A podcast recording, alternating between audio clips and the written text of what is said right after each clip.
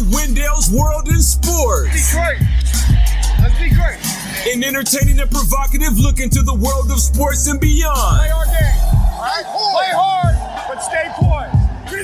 Please feel free to go over to Apple iTunes and rate and review. Your feedback is welcome. Go rock this thing, huh? Love you, man.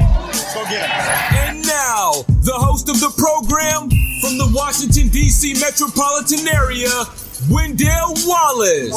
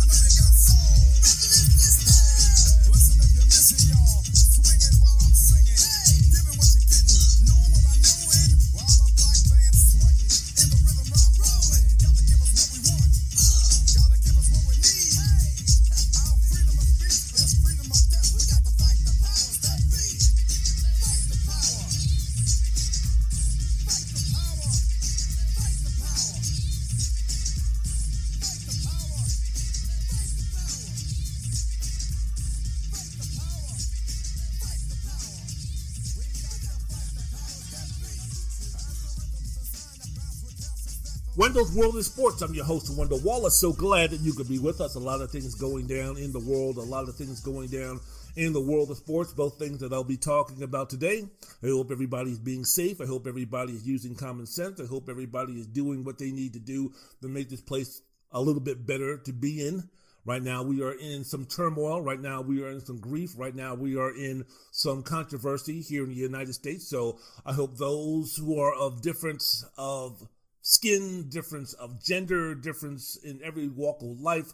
I hope that we're trying to find a way to come together to learn to unify to embrace to love each other for our goods for our bad for our positive for our negative for our likes and for our dislikes. We're not going to get through this separated. We are not going to get through this going different ways. We are not going to get through this not communicating with each other. We are not going to get through the present times that we're going to get through that we need to get through if we're going to be divided, if we're going to be ignoring one another, if we're going to be standing on separate issues and not coming together and talking about this, learning about this, moving forward with this, those are the things that I'll be discussing today in the world of sports, along with what's going on in the NBA, along with what's going on with Mike Tyson. Those are the things that I'm going to be talking about. But I'm going to have to uh, be honest with you. I'm going to have to come correct and be real. This has been one of the harder weeks for me in terms of doing a podcast. I normally give you two podcasts a week. Normally, this is this is a situation where no matter how long my podcasts are, and you can attest they are long,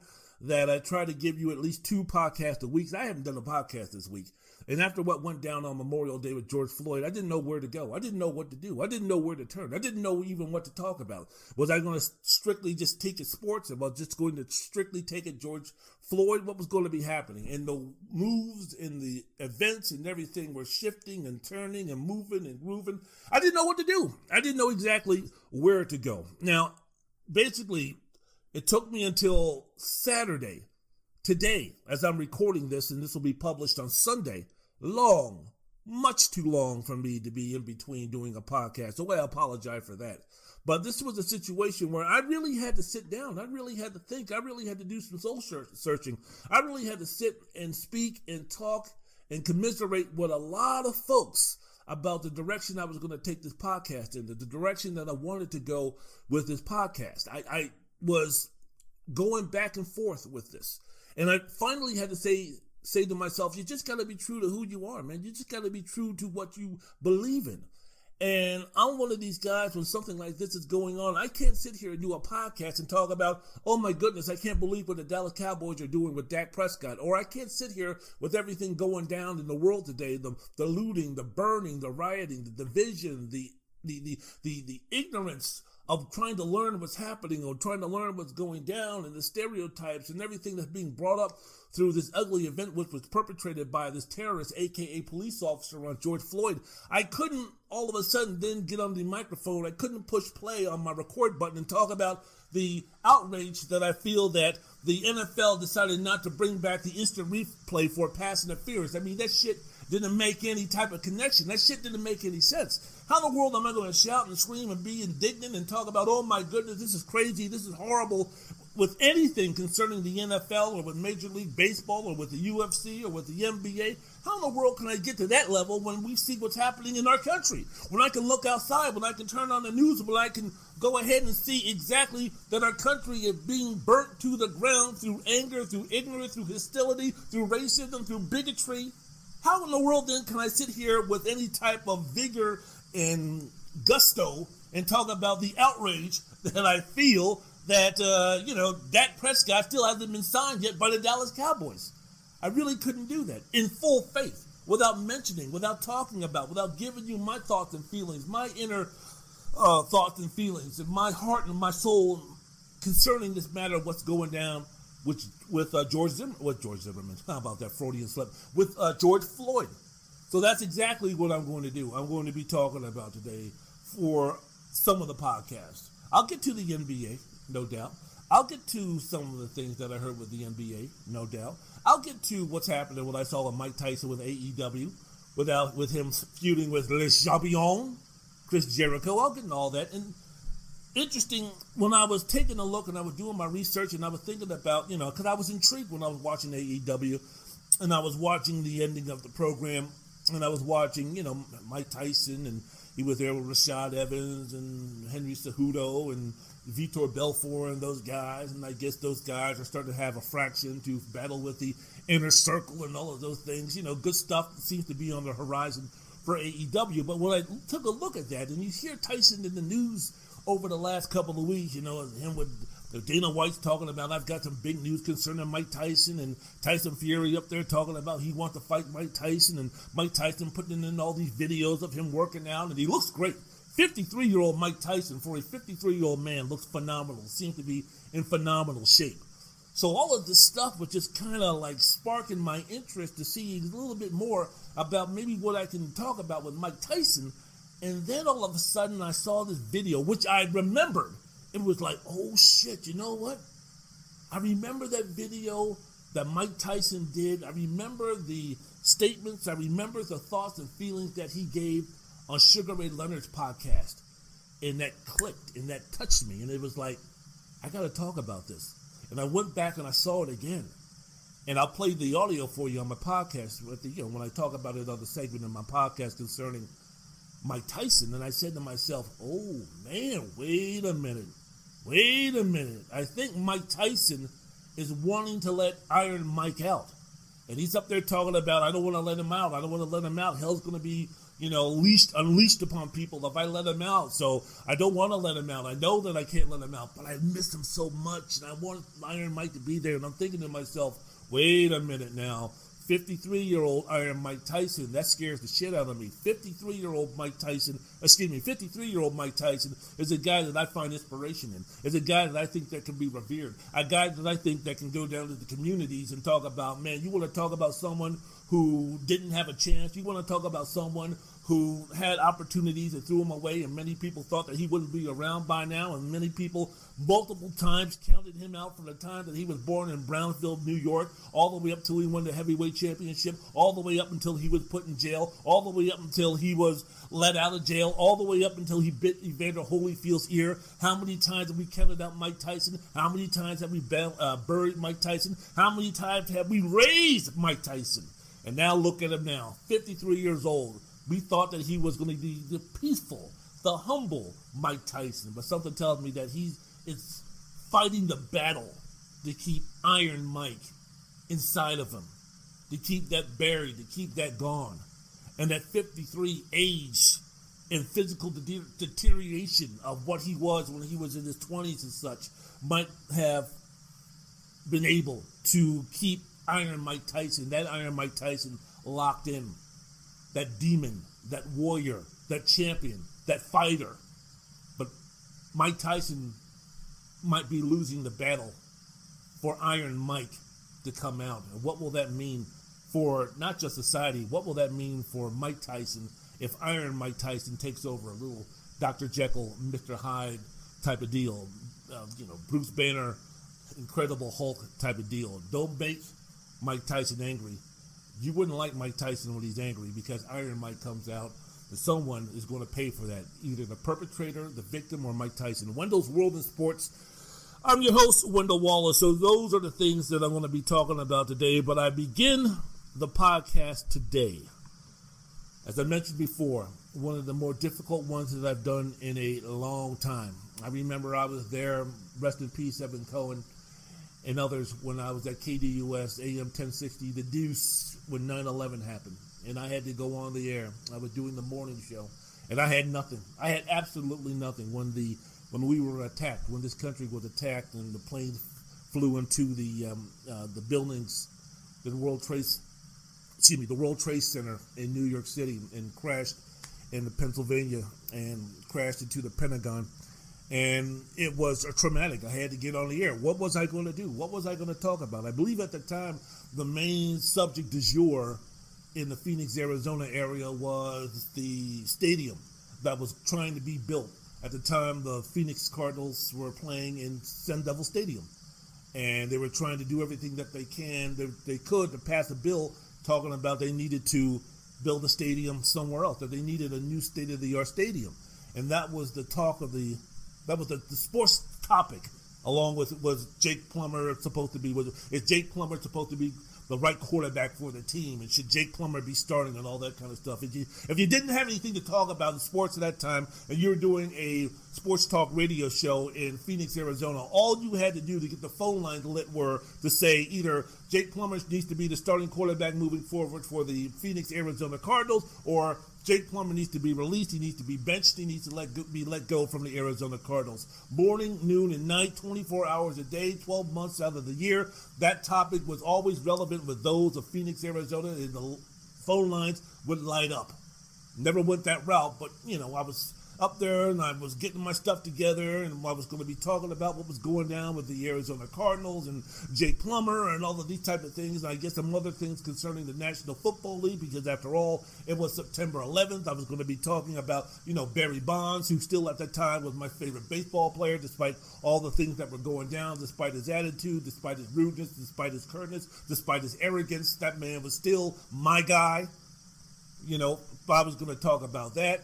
And then we saw me, Evan, Curdy B, some others. Then we saw exactly that plane flying into the building. We saw it live and we said to ourselves, shit, that wasn't no goddamn accident. Especially when the second plane veered over and flew into those towers. We said, shit, that was not no fucking accident. So I had to go on the air. What the fuck was I going to talk about? Where was I going to go with this? So I just talked about the pain that folks should be feeling right now, the sorrow that folks should be feeling right now. Who should we blame?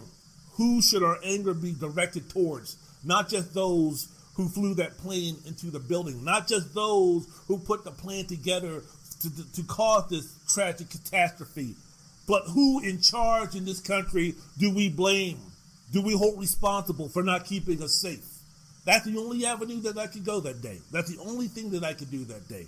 And I was on and I remember at the time that uh, my PD at the time was sitting there talking about, do you want to go to, uh, you know, regular programming or do the national news, switch it over from sports to talk about this tragedy? And I said, give me another hour and let me get my thoughts and feelings out. And then after that, man, you can go ahead and let's switch it over and and do your thing, do what you need to do. But Henry, if you could just give me another, at the time I was about half an hour to the program.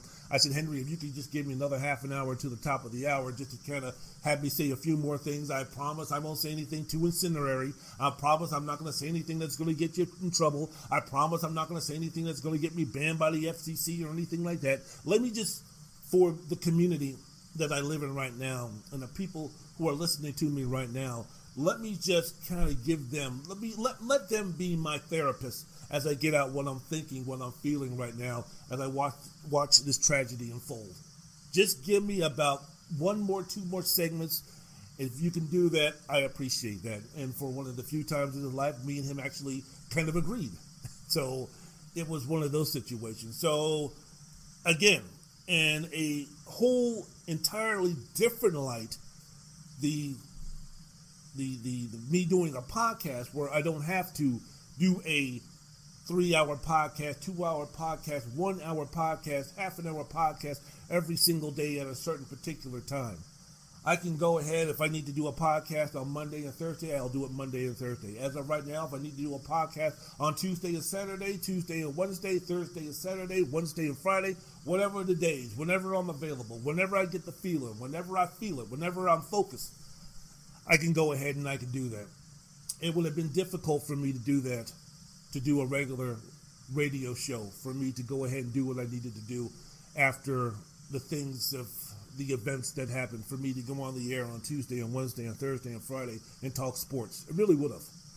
Would have been very hard. So I apologize that it took me so long. Maybe I should have been stronger. Maybe I should have been more focused. Maybe, I don't know. But this was something that was affecting someone from my community. This is something that's been a problem that has been affecting people like us for centuries ever since the black man came over from this country, this has been something to where we've been fighting. Ever since that, we've even had a little bit of, of, of freedom that was given to us by our ancestors and by those who came before us, who gave their lives, who gave their bloods, who gave their spirits, who gave their souls, who gave their lives, for us to have a community, for us to enjoy some of the things that we have right now. This has still been an ongoing problem. This has still been a situation that has not been resolved. This has still been a problem to where people on both sides of the track, one feeling the brunt, feeling the pain, feeling the anguish, feeling the repercussions, and the other side kind of looking and saying, yeah, you know what? There has to be a reason. Or, eh, you know what? It's not that bad. Or, eh, you know what? Your problem, not mine. So, because of those things, it was a situation where Tuesday, Wednesday, Thursday, I couldn't do it. Could not do a podcast. But as I mentioned before, I'm going to do one now. I'm going to do one fantastically. I don't know if the word, I don't know even know if there's a word called fantastically, but whatever, I'm going to give you everything that I've got, man. I'm going to give you my Levi Stubbs performance. Leave it all on this microphone. Leave it all on this podcast. So you don't have to worry about me and this podcast, Wendell's World in Sports, with yours truly, Wendell Wallace. You don't have to worry about me not giving you 100%. You don't, you're not going to have to worry about me mailing it in. You don't have to worry about me not giving you my thoughts and feelings and everything that um, that I have toward this podcast, toward this subject, toward this subject matter, and fo- so on and so forth. So on and so forth. I'm going to give it to you, man. I'm going to give it to you. So the George Floyd story as I begin here on Wendell's World in Sports podcast, I'm your host, Wendell Wallace. The George Floyd story. Floyd was arrested Monday evening after officers responded to a call about an alleged forgery in progress.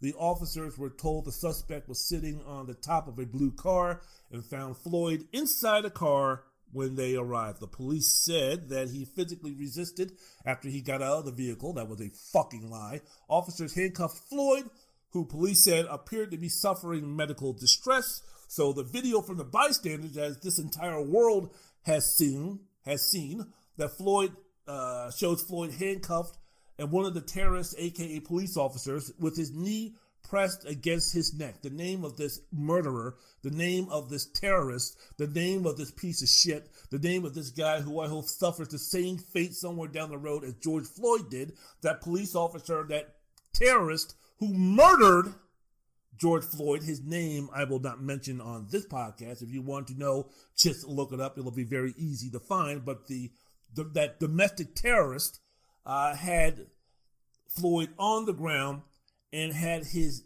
knee on his neck as Floyd was pleading, Officer, please, I can't breathe. My stomach hurts. My neck hurts. Everything hurts. And he makes a plea to his mother as this black man is being choked to death by this terrorist. Choked to death with a smirk on his face as this black man is continuing to lose breath, to lose life. This police officer with no regard for any type of, life whatsoever concerning this matter. And the three uh, fellow conspirators moving on and doing nothing. As this man is pleading for his life dying right in front of them. And nothing happens. Nothing happens. Nothing happens. He was choked to death after being in that hole for nine fucking minutes. Those four terrorists, those people who are posing as police officers, but are nothing more than domestic terrorists in that situation, they were fired.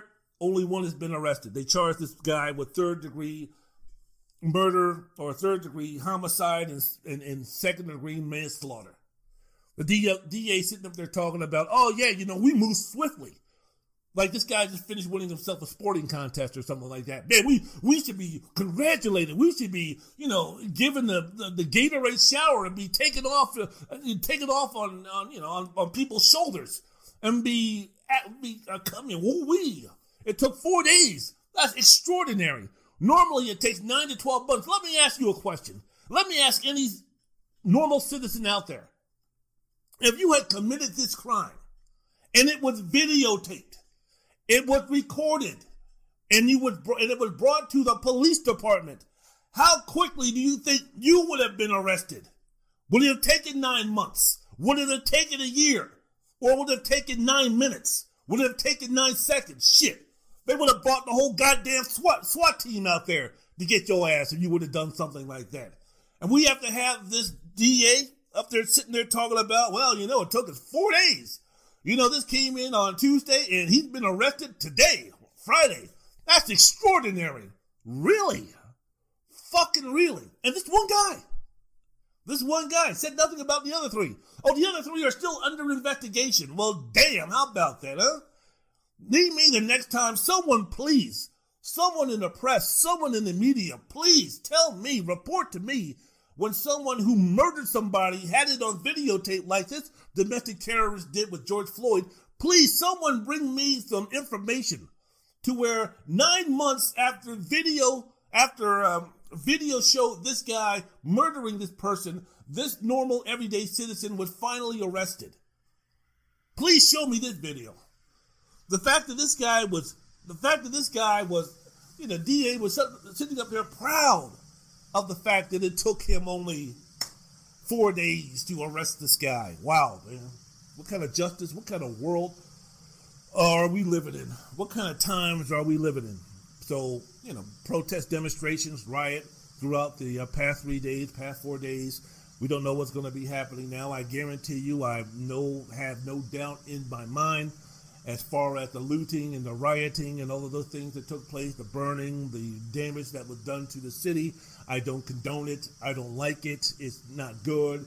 But I tell you one thing mission accomplished in terms of the effect of what it did.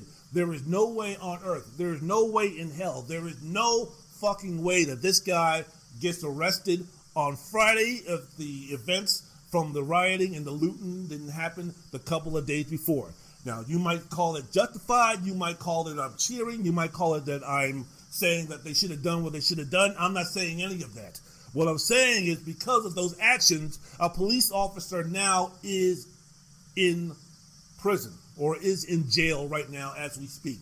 That doesn't happen if those things that happen in terms of what happened with Minnesota, the, the, the burning and everything that happened, those things don't happen that officer does not get arrested.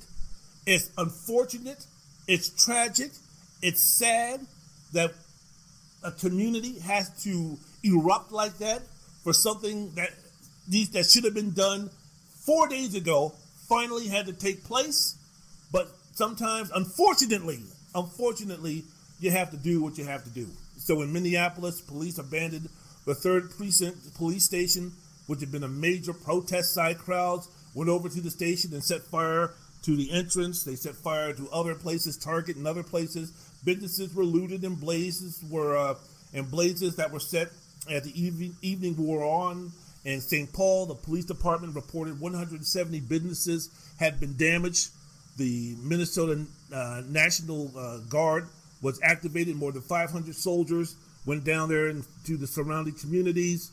Um, there was other news for the pro- for the uh, during the process, the, during the protest. Donald Trump, the idiot, the piece of shit, the antichrist that's in the White House right now, of course, being the gutless coward that he is, threatened to call in the National Guard, labeling the protesters as thugs. You know, it's very interesting that, of course, now we're starting to hear news that there were not white nationalists, which in the crowd cheering for, you know, who have been big supporters of Donald Trump. They were some of the folks that have uh, been identified as looting and rioting and causing damage uh, in, in that community. So, for those who think that was just entirely the neighborhood for where this tragedy took place in terms of George Floyd losing his life, that these were the people in the community, in the, or the only people were from that community that were looting and rioting and committing criminal acts. No, wrong, wrong again. There were some, yes, but they weren't the only ones. But getting back to this piece of shit that we have in the White House right now, this this gutless, spineless coward that we have in the White House right now, is pretty interesting, but not really surprising that he regarded those who were rioting, some of the protesters, not all, but some of the protesters as thugs. Very interesting because he didn't use that word thugs for the people who stormed the Capitol with loaded guns in Michigan. You know, some of them pushing inside while the legislator was debating an extension of the of Governor uh, Whitmer's state of emergency in response to the corona pandemic. Remember that? Protesters at the time holding up signs, waving the American flag, carrying firearms, some chanting, Let us in, let us in, and this is the people's house. You cannot lock us out. Remember that? Others tried to get into the House floor, but they were blocked by state police and, and sergeant at arms. You remember that? No tear gas was fired, no rubber bullets were fired, the National Guard wasn't called on either either day that those idiots showed up. Remember that? I don't ever remember Donald Trump calling them thugs. I don't remember the type of uh, force that was used on that should have been used on those idiots. Why? Because they couldn't get a massage. Why? Because the governor at that time was being concerned about their safety, being concerned about their health, being concerned about the health of their fellow uh, Michiganders. The fact that we needed to be safe, that we needed to do what we needed to do, so we could have the freedoms and the joys that we experienced before a little bit quicker. But because those idiots, because of those fools, didn't think that they were moving quick enough, that they felt that their civil liberties, they felt that their freedoms were being trampled on, that these idiots loaded up with their guns and went to the state capitol. Nothing happened in terms of uh, what happened with the protesters in Minnesota. Bullshit, nonsense, but predictable. Predictable. In other places in Denver, shots were heard outside of the state capitol. Protesters were ushered inside by state patrol, and no one appears to have been hurt. In New York, officers arrested at least 40 people at the protests. Of course, in Michigan and other places where these folks were protesting the fact that they had to be quarantined and some of their liberties were being taken away for the good of themselves. I never heard of any of them being arrested. I never heard of any type of violence uh, uh, uh, happening with the police concerning that. But of course, you know, when you see a different group of people protesting for a different cause, you know, all of a sudden now you start to see some violence, you start to see some arrests, you start to see some tear gas, you start to see some rubber bullets, you start to see the National Guard, you start to see all these things. So, you know, as I mentioned before in New York, the, the officers arrested at least 40 at the at, a, at their protest. The charges included civil disobedience. Officers pinned down several demonstrators and used tear gas and rubber bullets on the crowd. Um, so it's it's been crazy, man. It's been crazy. It has really been crazy.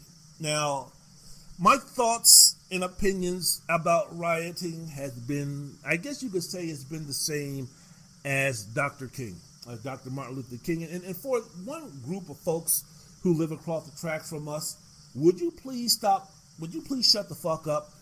Well, y'all are sitting there as far as, well, you know, Dr. King Dr. King wouldn't have been proud of you guys doing this. Dr. King didn't approve of rioting, so you know you're going against Dr. King. You know you're not you're you're going against his words and his teachings. He would be pretty upset. He would be pretty angry with you guys. You see, this is not the way to go because of Dr. King. Let me tell you something, man. Dr. King was a man. Dr. King was a great man, but damn, the last time I checked, there's only been one God. There's only been one Messiah, and it ain't Dr. King.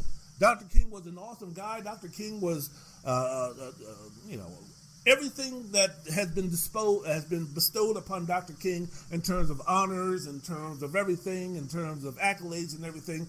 Absolutely, but Dr. King was not a god. Dr. King was not a Messiah. As James Earl Ray in the government can protest, Dr. King can bleed just like anybody else. Dr. King can die if he gets his face shot off, by, while sitting in a balcony, while standing on a balcony with a high powered rifle on an April 4th, 1968 evening. A Messiah that wouldn't happen to. Jesus Christ that wouldn't happen to. The Lord and Savior that wouldn't happen to.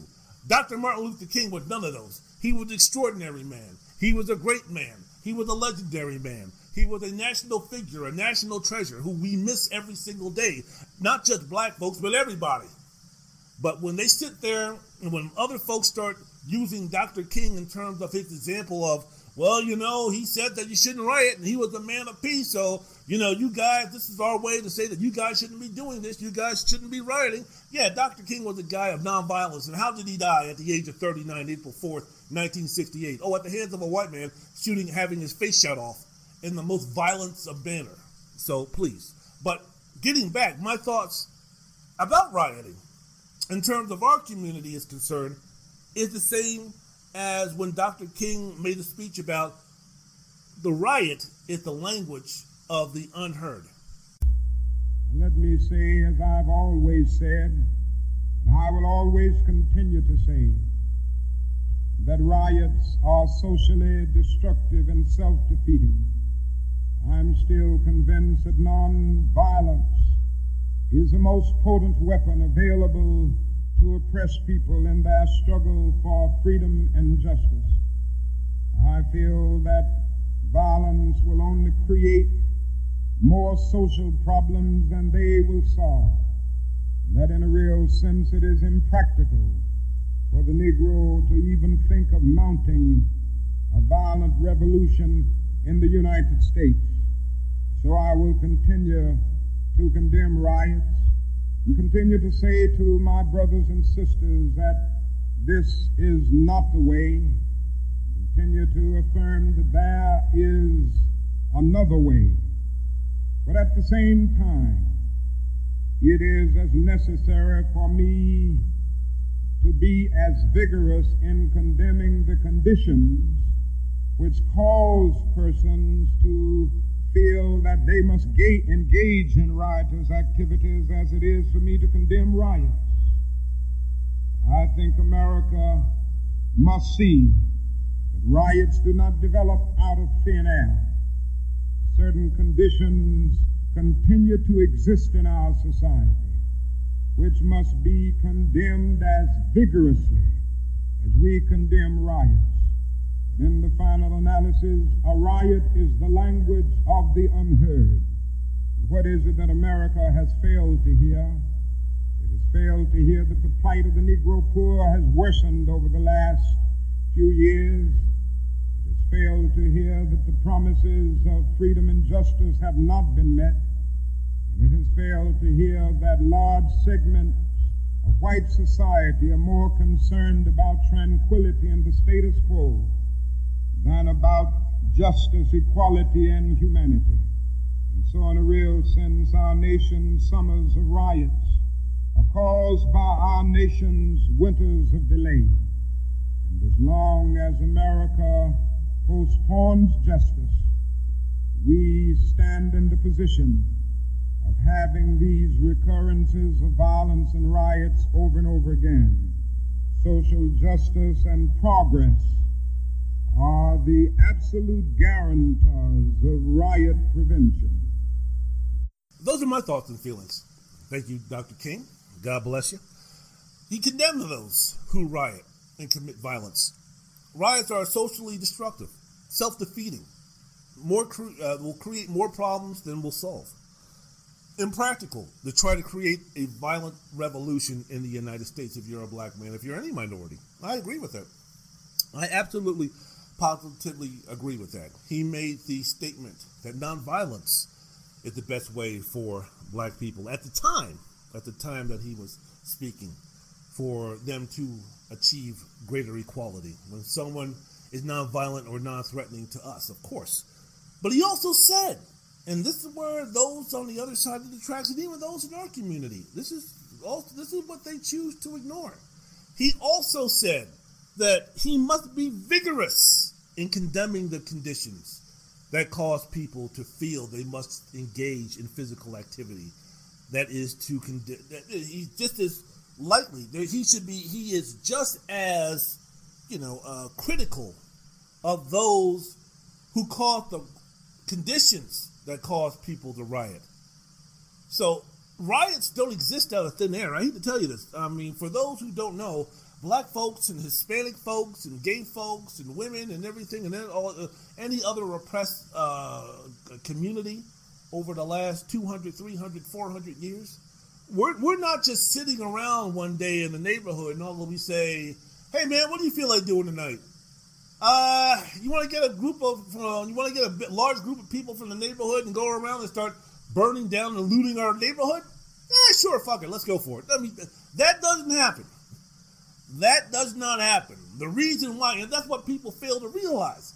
They just take a look at the pictures. They just take a look at the scenes on the television. They just take a look at what's going down. And they say, all those criminals, all those thugs, this is wrong. This is terrible. You're breaking the law. You're, you're, you know, tearing up things. This is wrong. This is terrible. You're looting. You're stealing. You're doing this. And look, 100% of those protesters, those quote unquote protesters, they were down there for uh, bad reasons. They weren't down there because they were protesting someone's death. They weren't down there because they were protesting, you know, the, the, the our liberties being taken away. I understand that there were a decent number of people down there who just said, you know what? When this shit starts to happen, I know that I'm going to get myself a free TV. I know I'm going to get myself a chance to steal this. I know I'm going to get my chance to steal that. So, you know, hey, whatever the situation's all about, whatever what y'all rioting, rioting for, go for it because this gives me an opportunity to loot. I don't give a fuck about George Floyd. I don't give a fuck about the police. I don't give a fuck about the community. I don't give a damn about any of you. The only, the only thing that I'm going to be down here to do is steal and create mayhem. I, I understand that those are people, that there are people there with that type of mentality, that that type of have that type of attitude. I get it.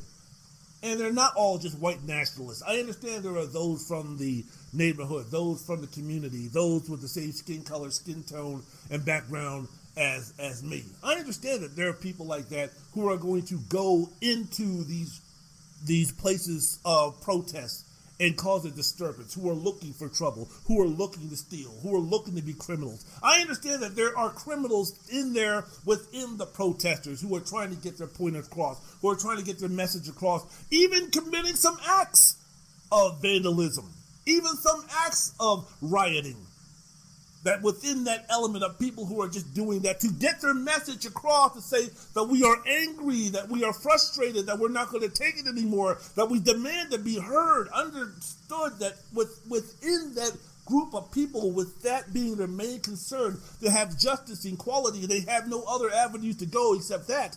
I understand that there are those within that. A wolf in those sheep clothing that are going to be like, fuck it, this is my opportunity to loot, to criminalize, and that's the only thing that I'm down here for. Understood, understand. But then again, while I condone that type of violence, while I believe that if you see somebody doing those type of things, that correctly so, they should be arrested. And how about this? I'm not even talking about them being arrested nine months to a year from now. I'm not even talking about they need to be treated like the police officers, like these domestic terrorists who cause mayhem, who cause death, who cause destruction, who cause despair within our community. I'm talking about treating them like a common criminal that they are. If within this protest, within these these uh, statements of hearing us, feel our pain, do you have my attention now? For those who want to go ahead and just say, fuck it, all I'm down here to do is to loot, rob, and steal, arrest those people.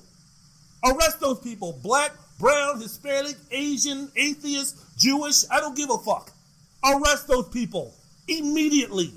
Put them in jail. Charge them with a crime because that's what they did. Commit a crime without question. Without question. But I also understand that, damn it, sometimes you have nowhere else to go.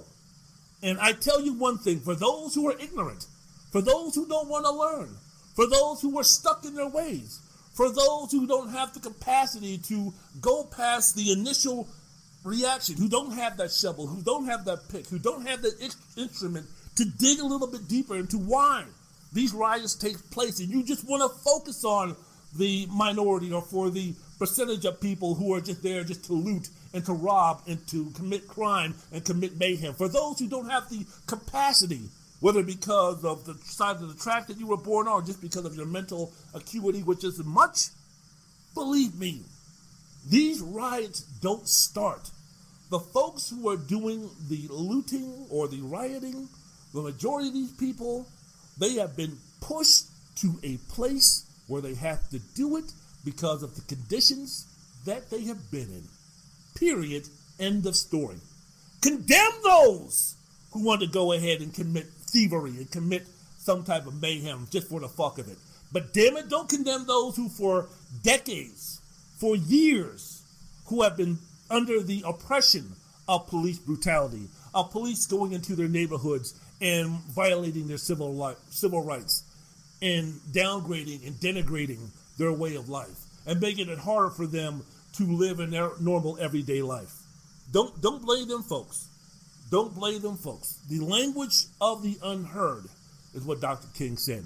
When promises are not kept, conditions do not improve, our plight remains the same, our goals of freedom and equality are not moving in the right direction.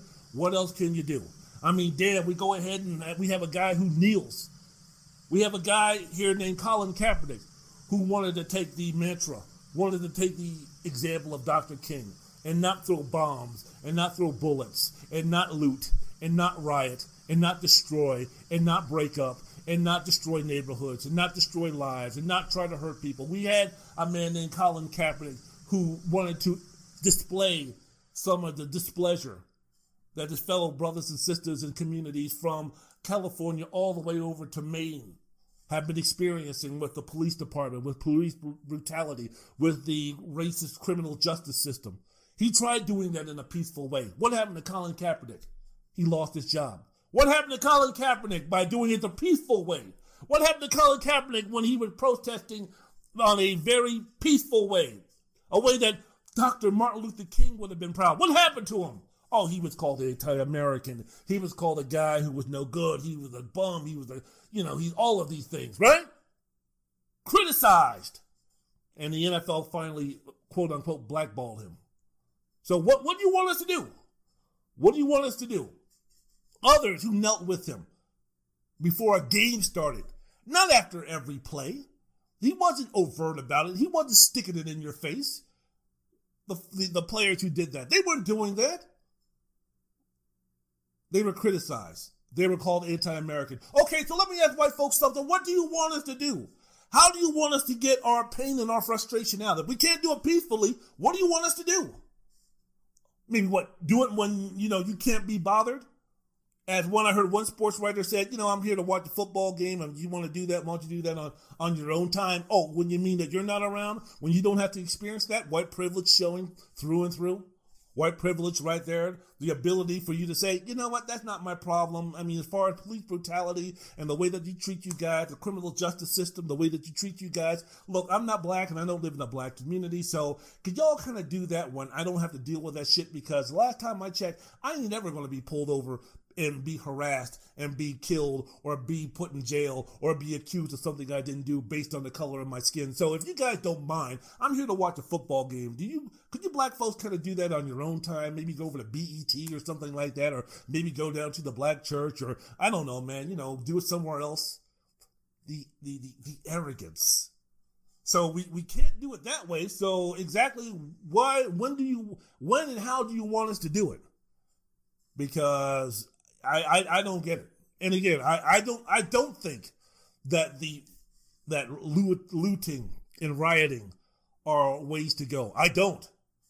But I think that if you are going to do that, it has to be a situation where you have nowhere else to go.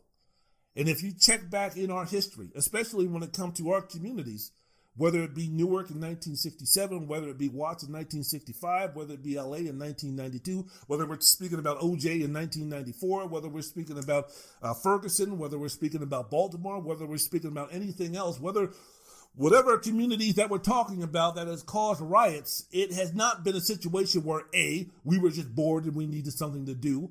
B, it was a knee jerk reaction because this is the first time that it ever happened. And C, this is just something where, you know, folks just wanted to get up and just wanted to loot and destroy our communities and our neighborhoods. It didn't happen that way in Washington, D.C. It didn't happen that way in Miami, Florida. It didn't happen that way in Los Angeles. It didn't happen that way in San Francisco. It didn't happen that way in Minnesota. It didn't happen that way in Ferguson, Missouri. It didn't happen that way in Baltimore, Maryland. It didn't happen that way. So instead of concentrating and whining and being indignant and talking about and concentrating and focusing and putting all of your thoughts and feelings and emotions and opinions about the about those who are looting and rioting again ask yourself the question why are they doing it? What has brought people to the point where they need to destroy their own communities to get someone to finally pay attention to their pain what is it where someone is going to be in a position to where, you know what? I am willing to lose my life over this to get the attention of what's going on in our community, the injustices, the oppressions that are going on in my community.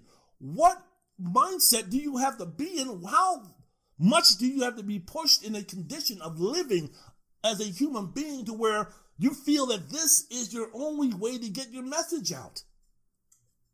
That's what looting and rioting, and that's what's been going on that I've been concentrating on. That again, somebody needs to get together and say, man, you know what? This bullshit with police brutality, this has got to stop. And while we can't stop it, there's some things that you just can't stop in this world. There's some things that are always going to be in this world. They're always going to be happening. It doesn't deal with, you know, it, has been there since the beginning of time, and it's going to be there since the end of time. It's going to be here it is going to be prevalent. It is going to be a situation. It is going to be a discussion. It is going to be a topic of discussion and all of those things long after I'm gone. Poverty, race relations, uh, uh, pain, sorrow, all of these things. All of these things are a part of just the world that we live in. Police brutality is never going to go away. You're always going to find police officers, aka domestic terrorists, who are going to be racist, who are going to abuse their uh, uh, their their privilege of being a police officer, a peace officer. Remember that term, peace officer? There's always going to be police officers. Just like how in the world do you stop um, teachers from going after children in schools in terms of uh, these teachers who go after these these, these teenagers and they have relations with them and all those type of things. What can we do about poverty? What can we do about crime? What can we do about our national debt? What can we do about all of these things? All of these things are still going to exist. Racism is still going to exist. There is no panacea. There is no cure. There is nothing that we can do to where we're going to be living in the utopian society that the majority majority of us want to happen. The only thing is how can we minimize it and how can we deal with it when it when it comes up. So, with police brutality, what exactly can we do to make sure that when we have police officers who do commit the act of murder or violate the civil rights of those within oppressed minority communities, what exactly can we do? The only way that we can help out those communities, the only way that we can better those communities is to A, forge some type of harmonious, positive, loving, trustful relationship with the communities that we're there to protect and serve, and B, when that trust is broken by our quote unquote peace officers, that they are faced with swift, severe punishment. See, we're on the side of always, well, the thin blue line and all of this kind of stuff, and cops have a tough job, and because of that, they have more, they have more excuses to do what they do. And for a true officer, for a true policeman who really is, who really wants to be, who is altruistic in his motives and intentions to be police officers to help out the community? Yeah, absolutely. Nothing but love for them. Understand, understand some of the more more situations in terms of what they can do, how they can exert their power, what they have because of the job that they do. Absolutely. For those who are responsible, for those who use it correctly, Absolutely. But we have just too many officers, and you know this, I know this, everybody knows this with a brain in their head.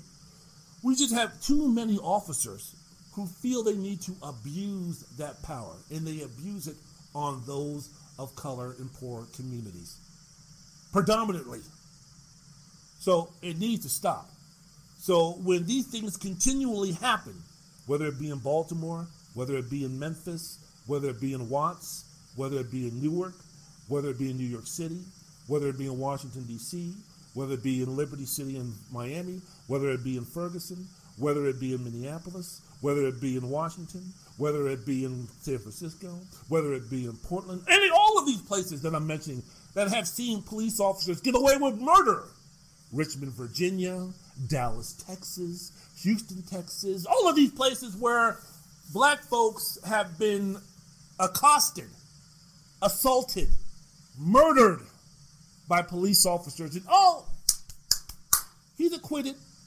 A man gets shot 41 times by the police officer. Well, looked like he was going for something. We didn't know that he was unarmed, so we shot him. Oh, okay, in that case, acquitted. When this stuff goes on and on and on and on and on and on and on and on, what do you want us to do? What do you want us to do? I don't condone rioting at all. I don't condone it at all. But sometimes it is the ways of last resort. And you just got to take the bad that comes with the necessary reasons to do it. Unfortunately, that's why it should be only on extreme measures. That if we're going to do this, and believe me, believe me, when people start protesting and doing these things, no one starts off with, okay, fuck it, tonight let's go out and loot. You know, when we're going to go out there and we're going to start protesting and we're going to start, you know, showing holding these protests about what happened with George Floyd and others. And about 15 minutes in, I'll give the signal. Let's everybody turn around and start destroying shit. No one has that plan. But unfortunately, that comes with the territory. But you know what? As someone said, when uh, Jack Johnson defeated Jim Jeffries, July 4th, 1910, the end of the Great White Hope, the fight in Reno, Nevada for the heavyweight championship of the world when at the time the being the heavyweight champion was a symbol of, of, of pride, was a symbol of strength, was a symbol of power. And white folks at the time, under no conditions whatsoever, were they going to have a black man ever get that title. And Jack Johnson said, "Oh yeah, I'll show you." He beat Tommy Burns in 1908, beat up a bunch of has-beens. Stanley Ketchel at middleweight, knocked him out. They were looking for somebody, had to try to find somebody. The white establishment, the white community, the white population had to find somebody. They came up with Jim Jeffries, labeled him the Great White Hope. The last chance for a while for anybody to take the title away from Jack Johnson, return it to its rightful owner, the white, the white uh, community. And Jack Johnson knocked that motherfucker out in 15 rounds. And because of that, they were rioting, they were looting in the streets in Chicago, in Philadelphia, in Louisville. And black folks died, white folks died, houses were destroyed, businesses were destroyed. But as a writer, a black writer, said of those um, said of those instances, it would have been it would have been worthless to. It, it, it's better to have Jack Johnson win and for some black people to lose their lives rather than Jim Jeffrey winning and no one's getting and, and no one has gotten hurt. You know what I mean? So basically, it was just a matter of look, the consequence or the repercussions of Jack Johnson beating Jim Jeffries the repercussions being that some black folks are going to have to give up their lives for that. It was worth it because the few that had that gave up their lives when they were murdered in those riots by whatever reasons, that is just the price you have to pay for the movement of our community to move forward, to move forward to equality, justice, and freedom. And that's sometimes how I take a look at those who riot. I hate to see it. I fucking hate to see it. It's terrible. It's horrible. No one wants to riot. No one wants to do this. But sometimes when you're forced to do something because nothing else works, unfortunately, this is what you have to do. And with that comes good and bad. What do you mean good? Good means that we are now heard. Good means that we have a, someone who is a murderer off the streets. Unfortunately, tragically, it means that businesses were looted businesses were destroyed. Unfortunately, and damn it, I sure hope in our community, for those black businesses that were destroyed in those riots, man, if I only had Michael Jordan's money, man, if I only had Michael Jordan's money, power, and influence, those black businesses need to be rebuilt. I don't know what the Minnesota Vikings can do. I don't know what the Minnesota Timberwolves can do. I don't know what the Minnesota North Stars can do. I don't. I don't know. I, I don't. I don't know what uh, the Minnesota Twins can do. I don't know what they can do. But somehow, some way, I hope that there's a way. Jimmy Jam and Terry Lewis, anybody who's ever been associated with Minnesota, I hope that when everything is all said and done, the looting, the riots, and everything, we take account into okay, what small black businesses in that area were destroyed by the riots? What can we do? What should we do? Keith Ellison, I know that you're the district attorney. I don't know, man, but there's something that we've got to do to try through public assistance, GoFundMe page, do something. What can we do to rebuild some of those black businesses that were destroyed in that community? What can we do? Or something, unfortunately, I don't know what can we do. But again, not for rioting. Not at all. Not at all. Not at all. Not at all. Not at all. But man, sometimes, unfortunately, when situations present itself to where we have no other choice, unfortunately, you have to do what you have to do.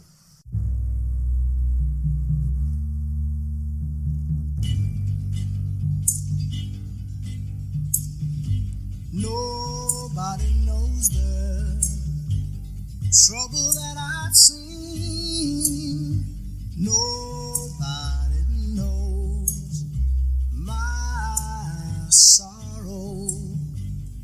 Nobody knows the trouble that I've seen. Glory,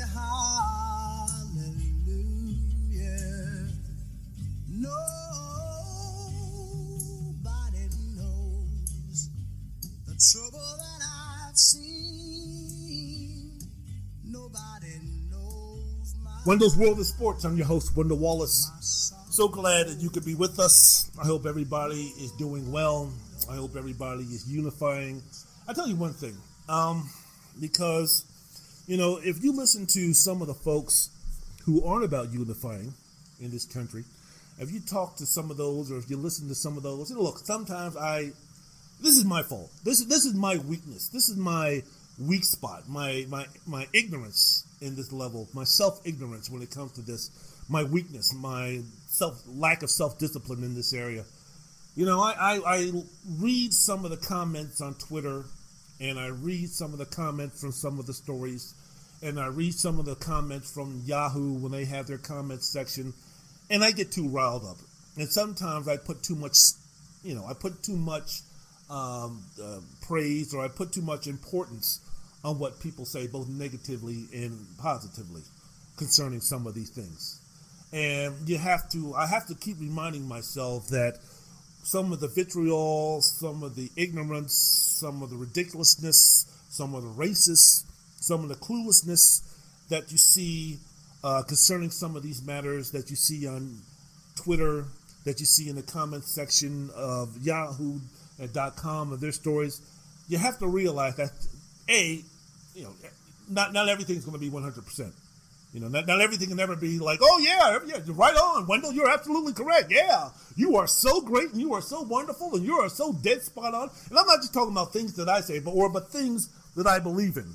You know, hey, the rioting is sucked. It's horrible. I hate it. I don't condone it. I'm not up here cheering for it. I'm not up here saying, yeah, let's do it again the first time something like this happens again. I'm not advocating violence. I'm not advocating looting. I'm not advocating rioting. But I am, again, putting the emphasis on the fact that I understand why, if you're pushed to a certain level, if you're pushed and if you're oppressed, and if you reach a certain point to where you feel that this is the only thing that you can do to get your voice heard, to get your feelings across, to get your problems basically taken care of or basically being um, uh, heard, if this is the only thing that's left for you to do because you've tried every other measure and every other measure has been met with resistance and disrespect and ignorance and not caring and everything else in between, if this is the only thing that's left for you to do,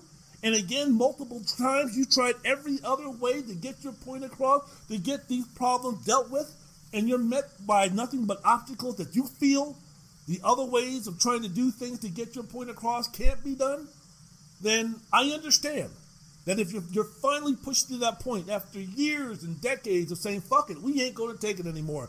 Power, powder keg had finally exploded.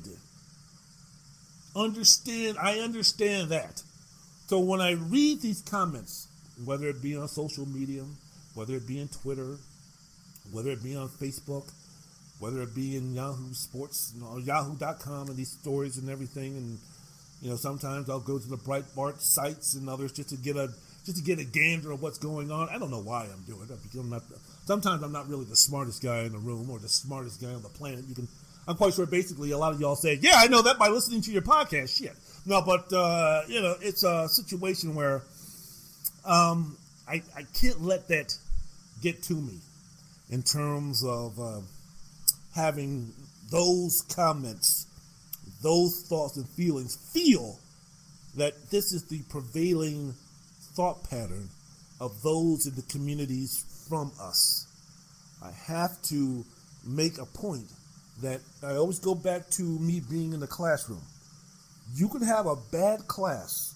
If you have 30 kids in the classroom, four or five kids who are acting up can make that experience in the classroom horrific, horrible, terrible. You don't want to go back in there.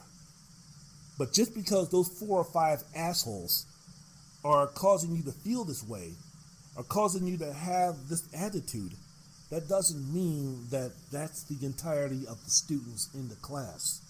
Because shit, you might have out of those 30 kids, you might have 15 kids that are fantastic, that are glorious, that are a pleasure to have in class, that are respectful, that wouldn't do anything, that are there to learn, and all those type of things. You could have another seven or eight kids who are pretty good, that are really good, no problems, doesn't do anything for you whatsoever. And you could have two or three or four kids that might be followers.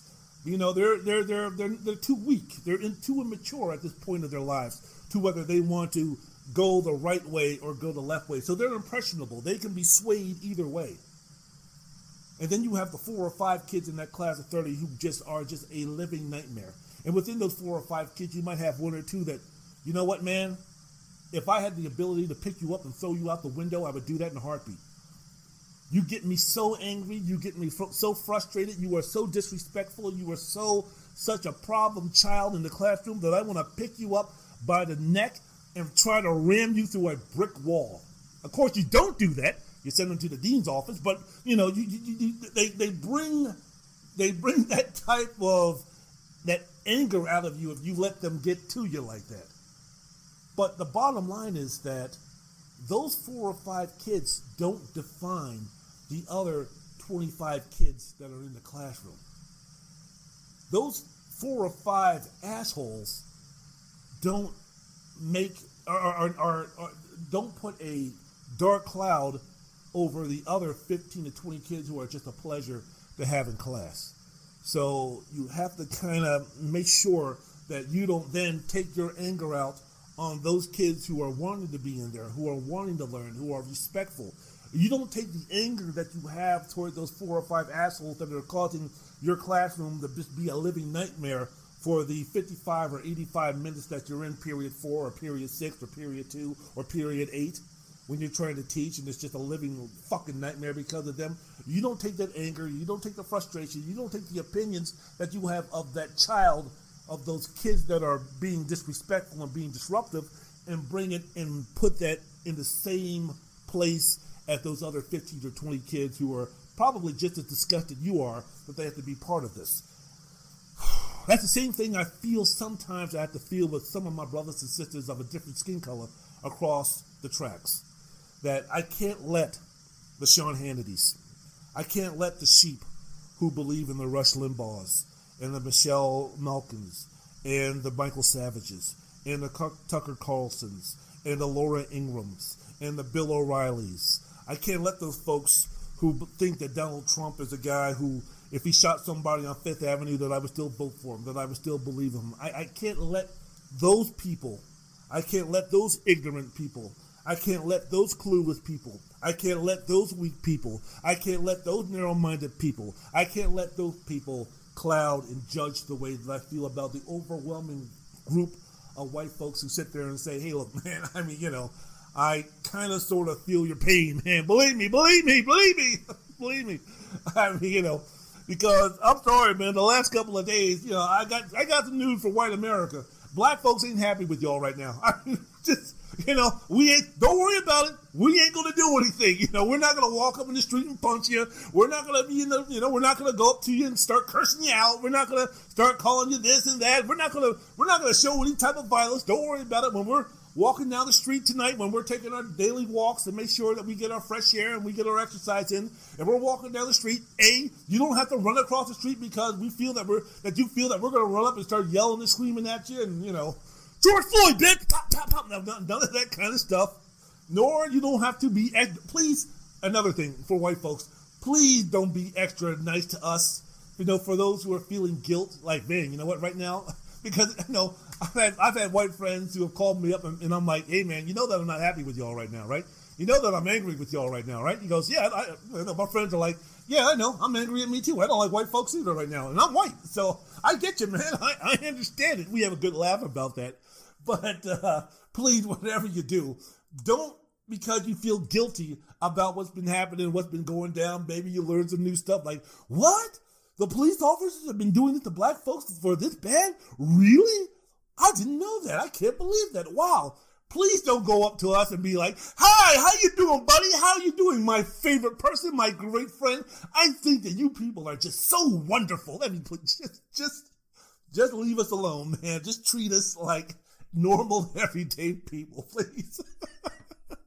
Hi, how you doing? Hey, to see ya. Beautiful night is in tonight. You wanna you wanna walk? You wanna walk with me, and we can we can chat and we can talk and we can get to know each other and we can become friends. And see, I'll show you that I'm not scared of you. I'll walk down the street with you. You see, you see, we're not all bad. Like, all right, all right. I was waiting for that shit. I did some Ubering today, you know, just to make a couple of extra bucks. I was kind of anticipating that. It's like, okay, well, white folks are going to get in my car and start being all happy and smiley and how you doing and this, that, and the other. I mean, what, what folks are going to be doing that? But uh, no, it was, it's all good. It's all good. Yeah, I'm angry at white folks right now, but hey, don't worry, I'll get over it. I'll live. Wendell's World in Sports. Hey, how you doing? I'm not crossing the street because I'm scared of you. You're my friend. I love you. You know, Malcolm X. Okay, you know, you know. I, I love hip hop. Okay, all right. But uh, Wendell's World of Sports. I'm your host, Wendell Wallace. So glad that you could be with us. Um, speaking about what's going down, um, with this whole deal, uh, with the um, uh, situation with Greg Floyd in Minneapolis. Uh, speaking about again, because I feel I have to say this over and over again, do not condone the violence, do not condone the rioting, but I, the rioting, but I understand why they didn't. People are asking, you know, I can't believe this. Why this, that, and the other. Here's a stat that I want to throw out to you as I was doing some research for my podcast, speaking about, you know, why people of color or those who are in oppressed neighborhoods or those who are in predominantly black, brown, Hispanic neighborhoods, why are they rioting? Well, I came across this stat in 2015. It said police kill at least 104, 104, 104 unarmed black people in 2015, nearly twice each week.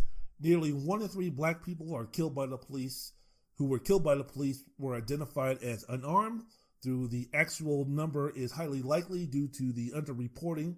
36% of unarmed people killed by police were black in 2015, despite black people being only 13% of the U.S. population unarmed black people were killed at a five times the rate of unarmed whites in 2015. Of the 104 cases in 2015, only 13 of the 104 cases in 2015 where an unarmed black person was killed by police resulted in officers being charged with a crime.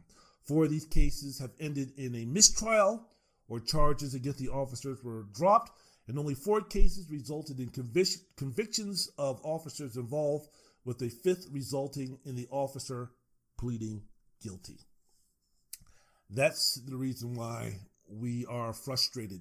That's the reason why that sometimes we feel the need that the only thing that we have left as far as our arsenal is concerned to get the word out about what's going on is to do go to extreme and to riot.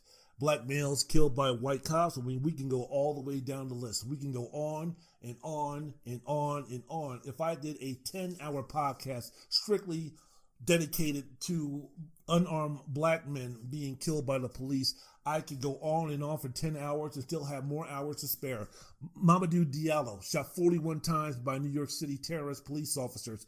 Remember that back in 19, I was 1998 or 1995, the rise of Al Sharpton before Tawana Brawley, where the man was shot, a uh, African immigrant was shot 41 times by the police because they thought, oh my goodness gracious, we thought that he might have had a gun. Check it out on Netflix. I remember that case. It was awesome. It was, I mean, the, the show was awesome, but the, the, it was horrific what happened to that young man. Sean Bell was fatally shot by the NYPD uh, officers outside of a Queens night bar the night before his wedding with two companions. Officers reportedly fired 50 times at the men. Eric Gardner, 43 years old, dies after a police terrorist tackles him to the ground in a department banned chokehold during an arrest for allegedly selling cigarettes illegally. Gardner is restrained on the ground by several officers. I can't breathe was Gardner's last words as he suffered from asthma. Uh, other black men who have been murdered by the police and not face justice, we have Ahmaud Arbery, Michael Brown, Walter Scott, Freddie Gray, Laquan McDonald, Philandro Castile, Terrence Crutcher, Samuel DuBose, Tamir Rice, Trayvon Martin. We can go all the way back, folks. We can go all the way back. The Watts riots of 1965, violence that happened from August 11th to the 17th, the arrest of a 21 year old Marquette Frye, a black motorist who was arrested by a white uh, highway patrolman. That's the one that set that off. And what maybe could be, I don't know, but if you were, are old enough, do you remember the long, hot summer of 1967 where there were 159 race riots that erupted across the United States? Uh, in June, there were riots in Atlanta, Boston, Cincinnati, Buffalo, Tampa. In July, there were riots in Birmingham, Chicago, New York City, Milwaukee, Minneapolis, New Britain, Rochester, and Plainfield. The most destructive riots of that summer again took place in July in Newark, New Jersey, and Detroit, Michigan. Of course, 1968, April 4th, 366 days before the one named Wendell Wallace was born in Washington, D.C., the Martin Luther King assassination. That was called the Holy Week Uprising, 125 cities in April and May in cities like Baltimore, Washington, D.C., Detroit, Michigan, New York City, uh, Chicago, Louisville, all suffered uh, damage from that. The 1980 Miami riots.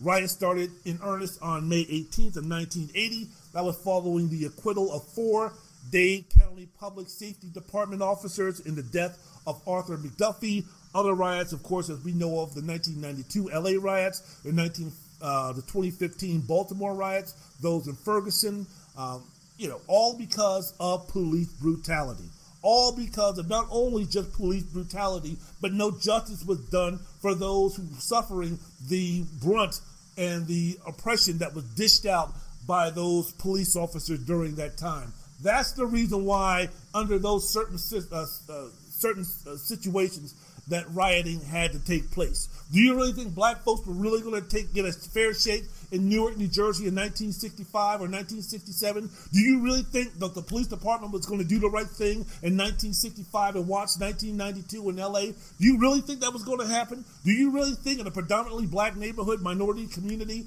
in Miami during the 1980s that the officers were going to face true justice in terms of facing the punishment for the crimes that they committed? Do you really think in 2015 that Freddie Gray was going to get justice for what happened to him? Do you really think in a place like Ferguson, Missouri, which is so predominantly black, that the Michael Brown was going to be getting justice? Hell no. So what the fuck do you want to do? What do you want us to do? Sit there, shrug our shoulders, and say, oh, "Okay, maybe the next time we might get lucky." So I don't, you know, you know again, I, that that is the point that we're trying to get at.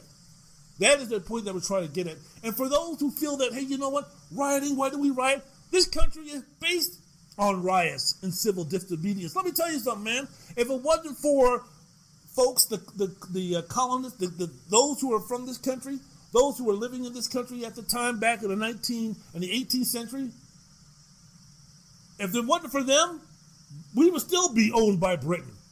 And people like me would still be picking cotton and would still be slaves. The refusal of the Stamp Act in 1765, that was the igniter to start the American Revolution in England. The refusal to do that. Where do you think tar and feathered came from?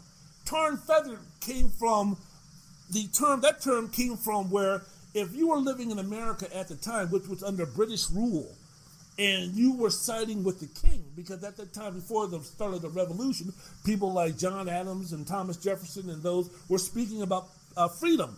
Thomas Paine wrote something about gaining our freedom. So this was in the works. This was what they were talking about. And once again, they were upset. Taxation without representation. The Stamp Act coming over from England. People revolted. People looted. People tore up houses. People did damage for those who sided with the king because they were saying, these columnists were saying, why in the world are we going ahead and giving our money to these people over across the sea who don't know anything what we're doing over here, who don't contribute to anything that we're doing over here? Why are they taxing us? We should be independent. We're talking about New York, we're talking about Boston, we're talking about South Carolina, we're talking about all of these places to where we have been governing ourselves for a long time. Why is it that now Britain feels the need that they need to send over these these these these uh, uh, uh, taxes? We ain't going to put up with that. Again, taxation without representation. They didn't do that by civil. They didn't do that by peacefully protesting. They didn't do that by waiting it out before Britain changed their mind. They got their point across by rioting, by looting, by tarring and feathering anybody who was for the king. They would pour hot wax on these guys, hot grease on these guys, and they would put feathers on these guys. And the thing was so uncomfortable that these guys would be prancing around like a goose. So that's how you got tarred and feathered. That's how that came about. The Boston Massacre of, 19, of, of 1770, the Boston Tea Party is 7, 1773. Those were acts of defiance. Those were acts of rioting. The Boston Tea Party, you had people living in this country dressing up as Native Americans, showing their ignorance at the time, dressing up as Native Americans, going down to a ship because Britain had put a, a uh, tax on tea. So what did they do? What did the, the, the colonists do? They went down, dressed as Indians, Native Americans, and stole that tea, threw it into the harbor. Acts of defiance, acts of rioting, the slave rebellions. American slave rebellions and insurrections have been taking place during the 17th, 18th, and 19th century. Thank you, God bless you, John Brown. God bless you, uh, God bless you, Nat Turner, uh, Denmark Vesey in South uh, South, uh, South Carolina, Nat Turner in in uh, Southampton, Virginia, who led slave rebellions. Thank you, John Brown, who raided Harper's Ferry in 1859, shot and killed uh, six slave masters along with uh, in, with injuring nine. So this is nothing new. This is nothing where it's kind of like, wow, really, this is uh, rioting. This is horrible. This is terrible. Again, if it wasn't for rioting, well, you think that we were going to be? You think Britain all of a sudden was going to say, hey, you know what? Those those um, those subjects of ours over in America, you know what? Fuck it. Let's give them their freedom. Screw it. Go ahead, guys. You do your thing. Have at it. Have a blast. You really think if it wasn't for rioting, if it wasn't for civil disobedience of the most extreme, that that the slaveholders were that that the, that the uh, slave masters were going to one day sit there and say, you know what? Shit, man. I tell you what. Having slaves is wrong. Owning people are wrong. You know what I'm going to do? I'm just going to go ahead. I'm just going to let them. I'm, I'm just going to set them free. Yeah, I'm going to set them free. Fuck it. I'll see what I can do about maybe getting somebody to pick our cotton. I'll give them a decent living wage. And but you know what? I'm, I'm going to give these guys the freedom. No longer are they going to be in shackles and everything. In fact, after I go ahead and free them, I'm going to give them 40 acres and a mule. And I'm going to say, you know what? I'm going to teach you not only how to read and how to be independent, but I'm going to teach you also how to uh, make a living. Also, fuck it. You know what? I might as well do that because you know it's just morally wrong for us to be owning slaves. You really think slave owners one day woke up and had that attitude? Fuck no. you think women in this country were like, oh, you know, let's just sit back, relax, and wait, and let's wait for males to finally see the light and start treating us more like second class citizens? I sure hope that, that homosexuals in this country, the gay and lesbian community, I sure hope you guys are sitting back waiting for us to finally say, hey, you know what, guys? You know, your lifestyle and everything, it's cool. You know, some of the stereotypes and some of the things that we've been dealing with in terms of kind of denying you, you know, uh, you know, marriage and all of these types of things and, and treating you with respect. Yeah, you know what? Hey, it's none of our business and this, that, and the other. Go ahead, guys. We'll leave you alone. You can do whatever you want to. I sure hope that you're not waiting for uh, straight men and women in this country and all over the world to uh, get to that point because that shit ain't happening. You, I mean, you know that that shit is not happening. So you know what, man? Rioting again, it ain't right. It ain't culture. It ain't something that I applaud. It ain't something that, you know, I say go for it anytime that you have a little beef, that you have a little disagreement, that you feel that should be your first, second, or third, or fourth choice in terms of what do we need to do to get attention to what's going on, the plight of our community, the plight of our gender, the plight of what we're going through. The first the first idea, the second idea, the third idea, the fourth idea, the fifth idea, the sixth idea, the seventh idea should never, never be to riot never to be to loot, never to be to destroy, never to be to burn down. Absolutely not. But when you've gone through all of those things and you don't see any progress, you don't see anywhere else to go, just remember this country was based. We gained our freedom. Not just black folks, not just women, not just anybody other uh, minority. America gained its freedom. America gained its rights. Not by peaceful protesting, not by waiting back and making and, and hoping that master would finally let us free. They got their freedom by doing exactly what those people in Minnesota, Chicago, Louisville, Baltimore, Oakland, what's been going on the past three days. America got the way that they were, got their freedom exactly by what you guys are doing.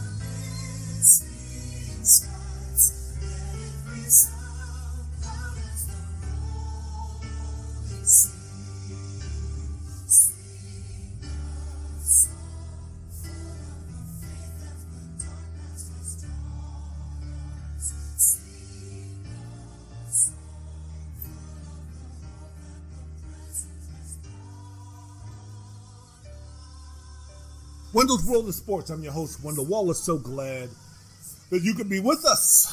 LeBron James, Colin Kaepernick, Stephen Curry, some of the some of the several high-profile athletes who are speaking out after the murder of George Floyd. James wrote on Tuesday night.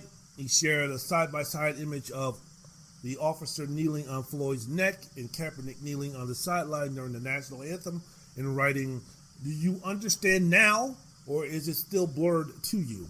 Uh, let me see here. Colin Kaepernick on Thursday responded to protests in the city. He tweeted, "When civil when civility leads to death, revolting is the only logic reaction. The cries for peace will rain down, and when they do, they will land on deaf ears because your violence has brought this resistance. We have the right to fight back." Amen, brother. Uh, what Stephen Curry said on Instagram George has a family. George didn't deserve to die. George pleaded for help and was just straight up ignored, which speaks loud and clear that his life, that his black life didn't matter. George was murdered. George wasn't human to that cop that slowly and purposely took away his life. Now, J.J. Watts, you see, so for the most part, hey, look, man, you know, those who feel that as far as the um, who feel that they have a responsibility, especially from our community, to go ahead and say something about that. Such leaders as Stephen Curry, who has always stepped up in these times and given his thoughts and opinions. The same thing Le- LeBron James, who's mainly the leader of the pack when it comes to this type of stuff. Still waiting to see what Kevin Durant's going to be saying about this. There's some others. Barack Obama, my still my president, chimed in with this. So you know, those in the community who has some presence, who has some following, who has some influence, have done what they needed to do in terms of this, uh, voicing their displeasure and somehow giving the community their thoughts and feelings about exactly what happened. But on the other side of the tracks, down in the um, down on the other side of town, J.J. Watts had made his feeling felt also. I've seen the video and I think it's disgusting. Uh, I think that there's no explanation for it. I mean, to me, it doesn't make any sense. I just don't see how a man in handcuffs on the ground who is clearly detained and clearly saying in distress, I don't understand how that situation can't be remedied in a way that doesn't end in his death. Um, I think it's, I think that it needs to be addressed strongly, obviously. Um, and I think I just I don't see how that situation makes any sense whatsoever. And I think it's anybody who saw the video, anybody who I don't know how you can defend it. I mean, it's it's terrible. It's extremely difficult to watch, and I mean, it's upsetting. And so I don't, uh, I just I don't understand it. Thank you, JJ. Called the video disgusting, disgusting, and expressed confusion and disappointment. Thank you very much for speaking on about that. My new favorite hockey player is Canadian born from Vancouver, by the way, is Canadian born Evander Kane of the San Jose Sharks. He was asked on Get Up on ESPN uh, what was the most difficult thing he felt watching the video and the black and the lack of support of other prominent players who are not black. This is the this is the comments that Mr. Kane gave on the program. Well, uh, first and foremost, obviously, uh, an innocent man um, dying uh, for no good reason. Um, you know, it's it's really disappointing to see this continuing on in the world we live in today in 2020, and um, you know, in just the fashion that he was murdered. Uh, people watching, people shouting to help that man out. Um, him, you know, telling the officer, "I can't breathe." Uh, the cop in front of uh, in front of that incident, um, pushing people back and not doing anything about it. It's just it's infuriating. You know, we need we need so many more athletes that don't look like me speaking out about this, having the same amount of outrage that I have inside, and and and using that to voice their opinion, to voice their frustration, because that's the only way it's going to change. We've been outraged for hundreds of years, and and and nothing's changed. Uh, you know, it's time for guys like you know Tom Brady and Sidney Crosby and and and those type of figures to speak up about what is right and, and, and clearly in this case what is unbelievably wrong because that's the only way we're going to actually create that unified anger to create that necessary change especially when you talk about systematic racism I've said this before, and I've said, and, I, and I'll say it again. You know, when something like this happens, especially when we're talking about you know a race situation when it's between white and blacks, we, we, we always do the same thing. Now, me, I don't give a fuck. I'll tell what white I'll tell white folks my thoughts and feelings about what I feel, and even if they disagree, even if they you know throw their white privilege out at me, I'll, I'll keep going. I'll keep going. I'll keep going. I'll keep going. I don't sugarcoat anything. I, I'm I'm one of the few black folks who will try to have the patience and the understanding to try to relay exactly what we're thinking and what we're feeling. It is up to you to either take it or ignore it. It's either up to you to ignore your white privilege and learn something, or wrap yourself around your white privilege and feel that no, that's really not the case because after all, that's never really happened to me. Or no, because I listen to Larry Elder and I listen to Candace Owens and I listen to Diamond and Silk and I listen to Paris Dennard and I listen to other all these other Tombos and Sams and Coons from the uh, black community who are nothing more than puppets, who are nothing more than grifters for the white folks to sit there and say, well, you know, black folks kill other black folks and they, you know, this, that, and the other. And, you know, black folks kill white cops too and this, that, and the other. So, you know, we have a situation because Kane was sitting there talking about, look, we need more people who don't look like me. Basically, we need white folks to go back to their community and relay the message to say, you know, black folks ain't bullshitting about this. Black folks, they ain't playing the race card, which is the stupidest thing that I've ever heard. How the fuck can we be enslaved for 400 years and treated like second class citizens and go through the bullshit that we go through on a day to day basis just because of our skin color? And we're the ones that's up there playing the race card? Really? Wow. Okay. But basically, what he's saying, and I've been saying saying this for, I don't know, going on maybe 15, 20, 20 plus years, is the fact that white folks need to go back to their communities, white folks of substance, white folks in terms of, you know, I'll listen to you, I'll follow you and say, hey, look, man, these people ain't bullshitting. This, this is real. I mean, they ain't whining, they ain't crying, they ain't this, that, and the other. This is shit, this shit is real and it's going down. So you need to listen. You need to respect what they're saying. You need to let them know that, yes, we hear you and that we believe in you because this shit is for real.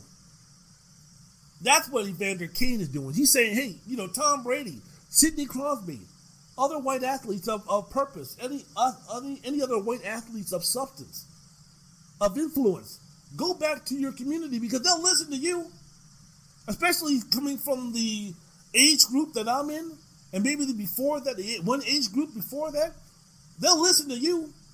More white folks are going to listen to the plight of black America if Tom Brady, they'll believe more of the plight of what black America is going through if Tom Brady says it more than uh, LeBron James, unfortunately. More than any other black athletes. Someone like a Tom Brady, someone like a Peyton Manning, someone of that stature in the white community, they'll white folks will believe them more than they'll believe the folks who are actually going through it. Oh no, no, no! Come on, Tom. You know them black folks. Yeah, you know it ain't that bad. Oh, it's really that bad? Oh shit! Oh really? You, it really is?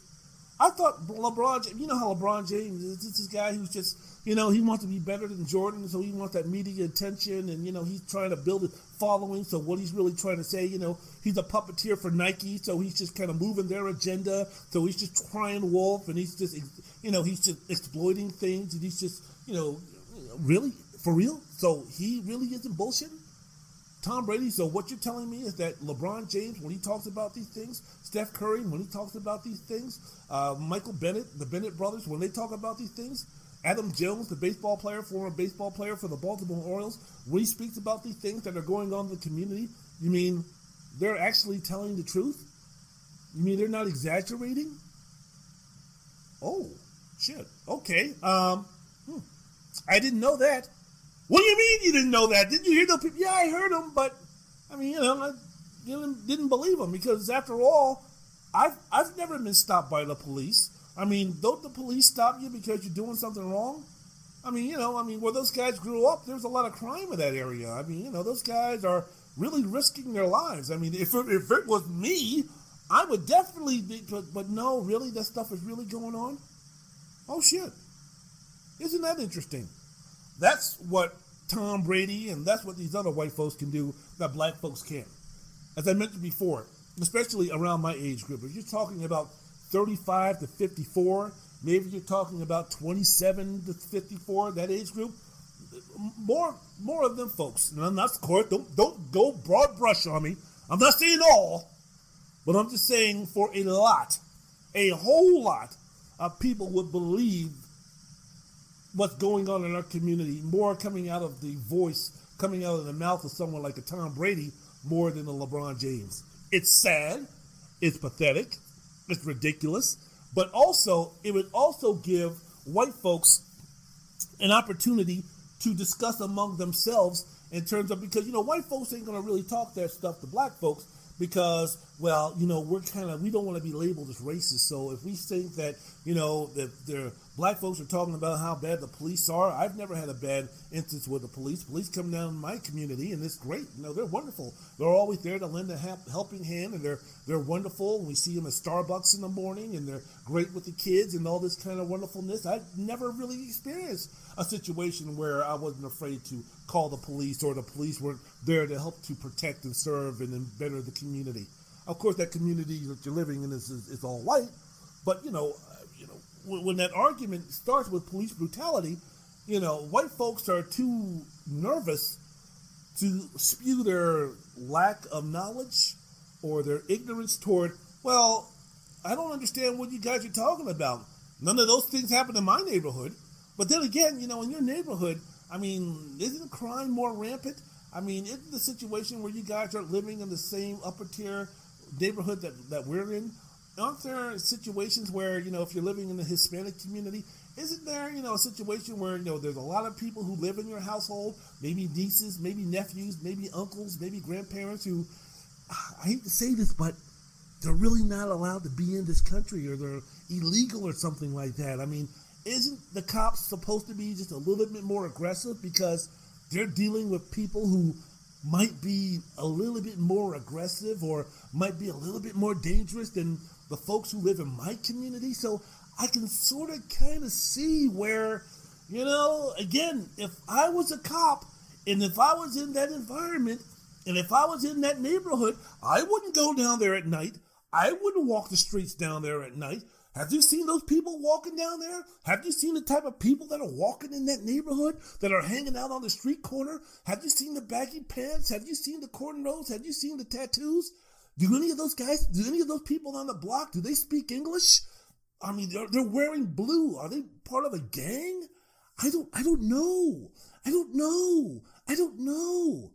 With white folks with that kind of attitude, it's easier for them to express that to another white person and have that white person say, no, no, no, no, no, no, no, no, no, no. Let, let me explain to you what's going down. Let me explain to you really what's going on. That yeah, okay, the, the, the crime in that area might be a little bit higher than yours. Yeah, the immediate income might be a little bit lower than yours. Yeah, there might be some folks who might do some things a little bit more than in your area.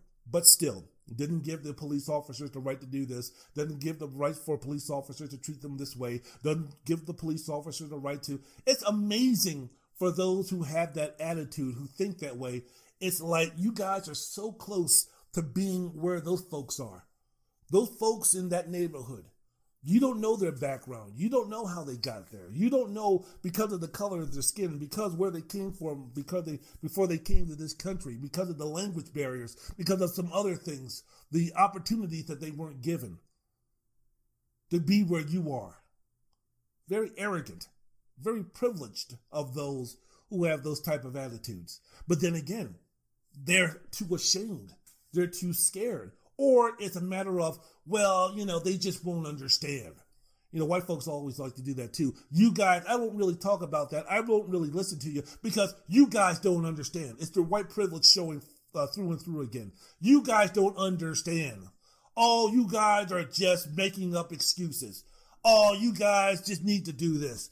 All you guys, all you guys need to do is just go out and get a job and everything will be fine. Oh, all you guys need to do is just go ahead and try to keep yourselves out of trouble and you guys will be fine. All, all you guys need to do is stop hanging out on the street corner, pull your pants up and learn some English and you will be fine. You see, that's the attitude. You know, that's what black, that's what white folks want to say in a lot of these conversations with black folks, but they can't. So instead, they get around people who look like them. They get around people with the same skin color as them. They get around the same people with the same thoughts and feelings as them. And those people give them the justification to come out and say those things. Yeah, you know what, man? The police officer had a right to do that because, you know, this guy was hanging out on the street corner. Why wasn't he at home taking care of his kids and taking care of the family and, and, and out getting a job? Yeah, man, I, I think the same way. So it's kind of that connection right there. So because of that, white folks go to one side of the corner in the room and they speak amongst each other, the blind leading the blind. And the black folks feel that, you know what? Why am I going to try to go, go over there and try to talk to you about it if you're not going to listen to begin with? Because you have five or six of your buddies who look like you who are going to agree with you. No, man, it's not like that. This is the reason why we can't get where we need to go, or this is the reason why that we're upset and why we're protesting, or why we feel that uh, it's wrong for police to do this, that, and the other in our community. And then when you try to talk to that white man about that, he has four or five of his buddies in the background going, "Nah, man, you're wrong. You're wrong. We're right. You're wrong. We're right." And black folks say, "You know what? Fuck it. I'm done. I don't. I just, you know what, man? Forget it. Never mind." just, it, look, you don't you don't understand. You're not trying to understand. You're stuck in your ways. See you later. I just you know I don't I don't know what else I can do. You know when Hispanics try to sit there and try to explain something to folks. Well, you know, if you guys didn't come over here illegally, then you know you wouldn't have your children being taken away from you. No, man, that's not the case. Yeah, man, that's right. Yeah, yeah, that's right. Yeah, that's right. Okay, well, you know, you got your cheering section in the back, you know, cheering you on telling you how right you are, and you're not going to listen to me, a person who's actually going through this and experiencing this. Okay, fine. That's what happens with the majority in this country, and especially when that majority, namely white males, have been at the top of the food chain in this country of importance and all these other things like forever. So it's it's ingrained. It's ingrained. So when you have again someone like a Tom Brady, when you have someone like a Peyton Manning, when you have somebody like oh I don't know maybe someone like a Tim Tebow, who is highly regarded in his community as far as being an athlete is concerned, can go back to their neighborhoods and have them try to educate the plight of what's going on, and not educate in terms of you know I'm going since I'm you know I'm, I'm going to tell you the black experience. No, no, no, no, no, no, no. I'm talking about from the aspect of hey, look, you know when these folks are talking about what's going on in the community, when these folks are actually talking about what's happening in the community and why the community it is what it is, and the re- and the resistance that they have and the thoughts and the feelings that they have, they're not bullshitting. They're not lying. They're not over exaggerating. They're not whining. They're not scapegoating. I'll say this the high majority of them are not whining. The high majority of them are not looking for a handout. The high majority of them are not blaming the white man and only the white man and not taking a look at their own shortcomings and failures. The majority of them are just asking, give us a fair chance. The high majority of them will say, you just give me an opportunity, a fair opportunity, and I'll take advantage of it, and I'll live with the consequences. That's what we need Tim Tebow and Peyton Manning and Tom Brady and Sidney Crosby and others. Kirk Cousins for the Minnesota Vikings. How nice would it have been for Kirk Cousins to go on down there and say something in terms of, hey, you know what? The community, this, that, and the other, we need to go ahead and we need to acknowledge about what's going down. You know, how how nice would it have been? Now, Kirk Cousins is hanging out in Orlando right now, getting ready for the season. That's where he makes his off-season home. I think he's staying with his parents in the home that uh, the brand new mansion that he, he bought for him. But I think Kirk Cousins is hanging out with those guys in the summer.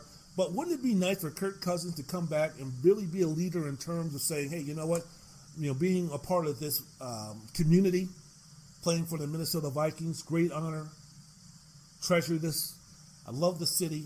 I love playing in front of you guys. I love playing for you guys. And I'm just here to let everybody know that I'm there for you. Kind of like what Drew Brees did for the community of New Orleans. Now, wouldn't it have been nice if Kirk Cousins could have done that? Couldn't it have been nice if Mike Trout could have that type of influence? Could it have been nice if Michael Phelps tried to do something like that? Could it have been nice if Bryce Harper tried to do something like that? Could it have been nice if Aaron Rodgers tried to do something like that? They didn't. Or they haven't. Or I haven't heard from them. David Carr did. Carson Wentz did. Meyers Leonard did. Steve Kerr did. Joe Burrow. I mean, this man went on Twitter and he was talking about what did, what did Joe Burrow say? Yeah, he tweeted the black community needs our help. They have been unheard for far too long. Open your ears, listen, and speak. This isn't politics. This is human rights. I, I, don't. I don't want Carson Wentz or Meyers Leonard or Steve Kerr or Gregg Popovich or David Carr or any of these guys, J.J. Watt or any of these guys. I, I, I don't. I don't want any of these guys feeling the need that you know we're going to be marching. We're going to be marching with you. We're going to take on the same amount of responsibility to work toward this plight, to work toward the res, uh, resolution to your to your uh, problems. I- We don't need the white guys out there to be leading us in doing this. We, we got this. We got this. We can take control of this. We, we're, we're, we're in control. We're in charge. This is our problem in terms of police brutality in our communities and everything. We got this.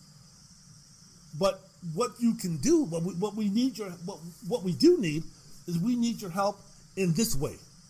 Okay, we don't need you marching.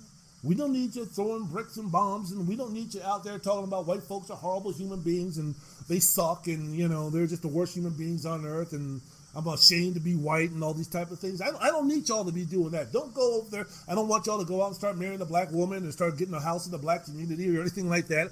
Y'all don't need to be wearing African robes or anything like that. Don't don't be doing anything like that.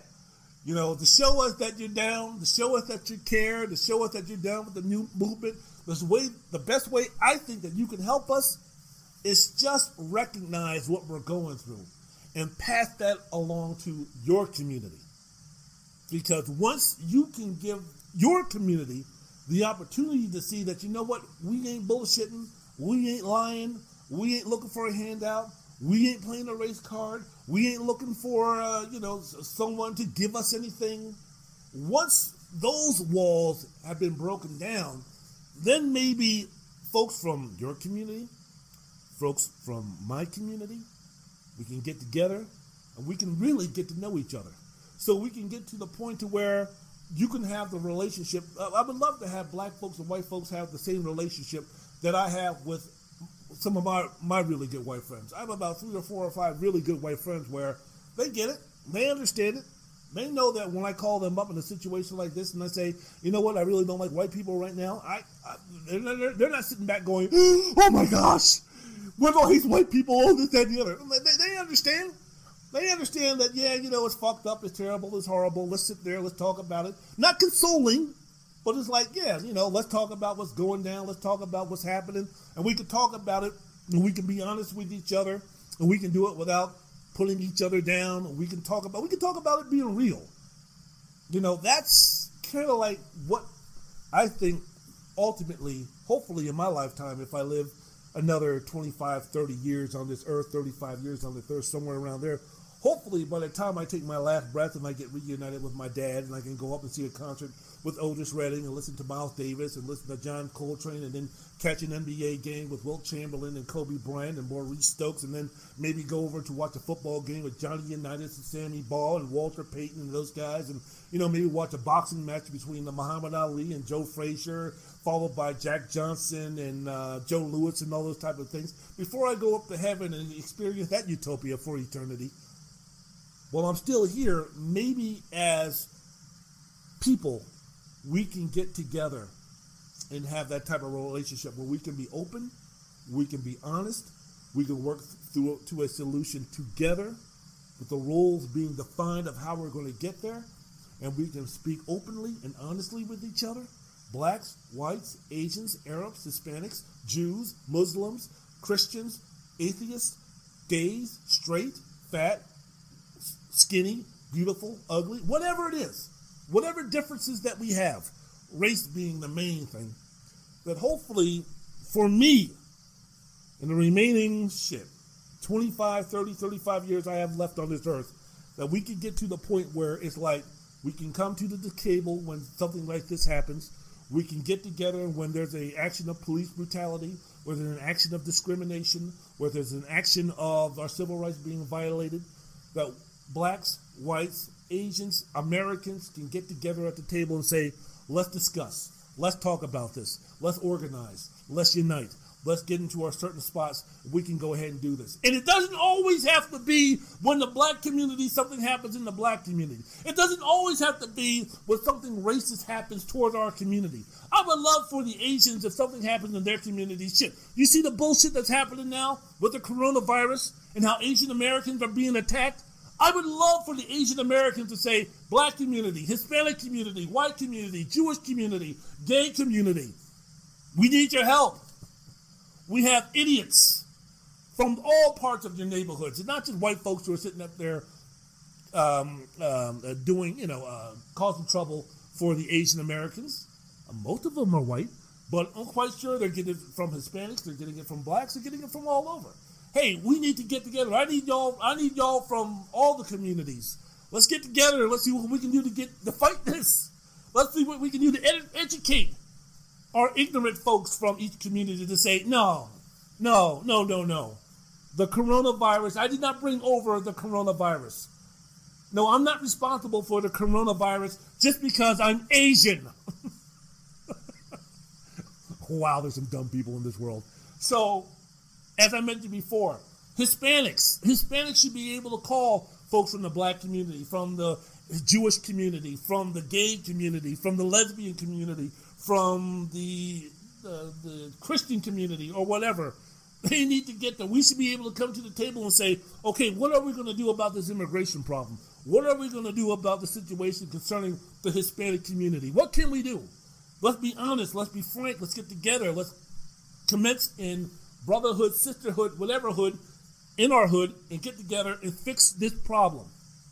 That's what we need to do. And how about this? When white folks need some help, well, they call on us already, you know, so whatever. but, uh, you know, it's all about brotherhood. It's all about unity. It's all about sisterhood. It's all about us coming together in love and unity, knowing our roles, knowing what we need to do, knowing the responsibilities that we have to help each other's communities, to help the human race. That's what we need to do, baby. Come on. We can do this. We can do this. And hopefully, maybe, possibly, praying, pleading, begging that the next time something like a George Floyd happens, which is going to happen, that hopefully we can move to a situation where instead of thinking about rioting and doing the extreme, that hopefully we can get folks from all the communities to come on down and to make sure that the asshole who did this, whether he's Hispanic, whether he's white, whether he's black, whether he's whatever, is taken to justice swiftly. That justice is served. That's what we need, man. That's exactly what we need. And as Evander Kane said, as I wrap this up in terms of what Evander Kane said, in terms of other folks from other communities going back and talking about the plight that black folks are going through, that's exactly what he was talking about. Tim Tebow would be awesome. Tim Tebow's up here. What, isn't Tim Tebow a man of God and all this kind of stuff? Isn't Tim Tebow Mr. Super Religious? Isn't Tim Tebow's parents weren't they uh, those who went around and spread the word and tried to do good deeds? Isn't Tim Tebow, um, you know, in the evangelical set? Isn't he one of these guys who can walk on water and he's awesome and he's wonderful? Remember that nonsense that the evangelicals were spewing about the only reason why Tim Tebow doesn't have a job right now is because of his religious beliefs and how how uh, honest he is in terms of expressing that he's a Christian and how unabashed he is to let people know that he's a Christian. And because of that, the NFL does it frowns upon that. So somehow, some way, they're keeping Tim Tebow out of the league, despite the fact that he can't throw, despite the fact that he can't read defenses, despite despite the fact that in no way, shape, or form that he had the op- that he had the ability to play quarterback, despite opportunities with the Jets, despite opportunities with the Patriots, despite opportunities with the Broncos.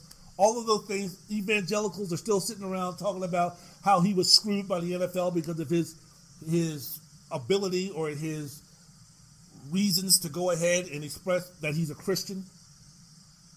Oh man! So you know, Tim Tebow would have been awesome. Just think of the impact Tim Tebow could have if he could talk about this situation to his community.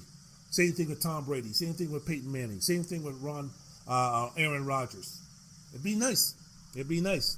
You know who's notably absent from all of this, but it's really not surprising when we're talking about folks who have some stature, folks who are public figures, folks who have some influence, folks who have the ability to maybe go ahead and make an impact, to make a change, maybe not for an entire community, but maybe one person, two person, three person, four. You know who are you know once again who is missing the opportunity, ducking the opportunity? Two people. Michael Jordan, Tiger Woods. Have you heard anything from Tiger Woods? Now I know black folks right now are rolling their eyes and laughing and scoffing and like, yeah, sure, whatever. I'm, I'm yeah, I'm I'm so shocked that I didn't hear anything about this from Tiger Woods. Wow, that is so surprising. I cannot believe that. Same thing with Michael Jordan. What? Are you trying to tell me that Michael Jordan, when it comes to police brutality in this situation, the death of George Floyd, that Michael Jordan hasn't said anything, that he hasn't made a statement uh, concerning this matter, that he's too busy in the NBA with the owners trying to start the season, that he just can't have somebody on his team or his brother or somebody from Michael Jordan Inc. to go ahead and say, hey, you know what? Shit sucks down there in Minnesota. What happened was terrible. Police brutality is bad. Hopefully, justice will prevail. Let's all love each other and get along. Too bad, too sad.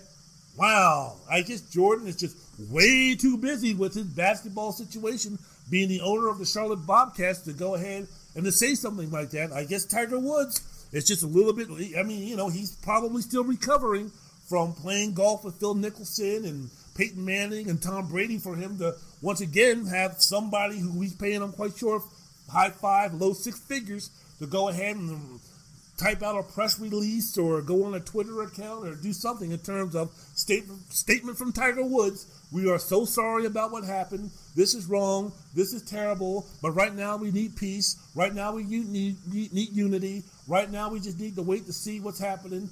Just be calm. Love you all. Shit could take about 20 seconds. But no, I guess MJ and Tiger are just way too busy for that.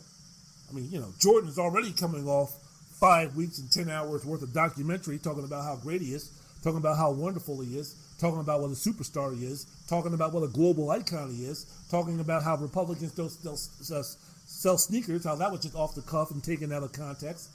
You know, so, you know, I mean, you don't, you don't want to hurt, you, you know, Jordan definitely can't go ahead and make a statement about that, can he? But I know who can. I know who should. I know who can help out the team. I know who can help out those. Canelo Alvarez, go to your community. Speak about what's happening. Your community should know. Y'all are going through the same thing that we're going through for the most part. You know, um, Drew Brees, Bryce Harper, Aaron Rodgers, Mike Trout, uh, Michael Phelps. Go ahead, do us a favor. Go back into your community and see what we can do to start bridging the races so we can have unity, harmony, and ultimately understanding and togetherness.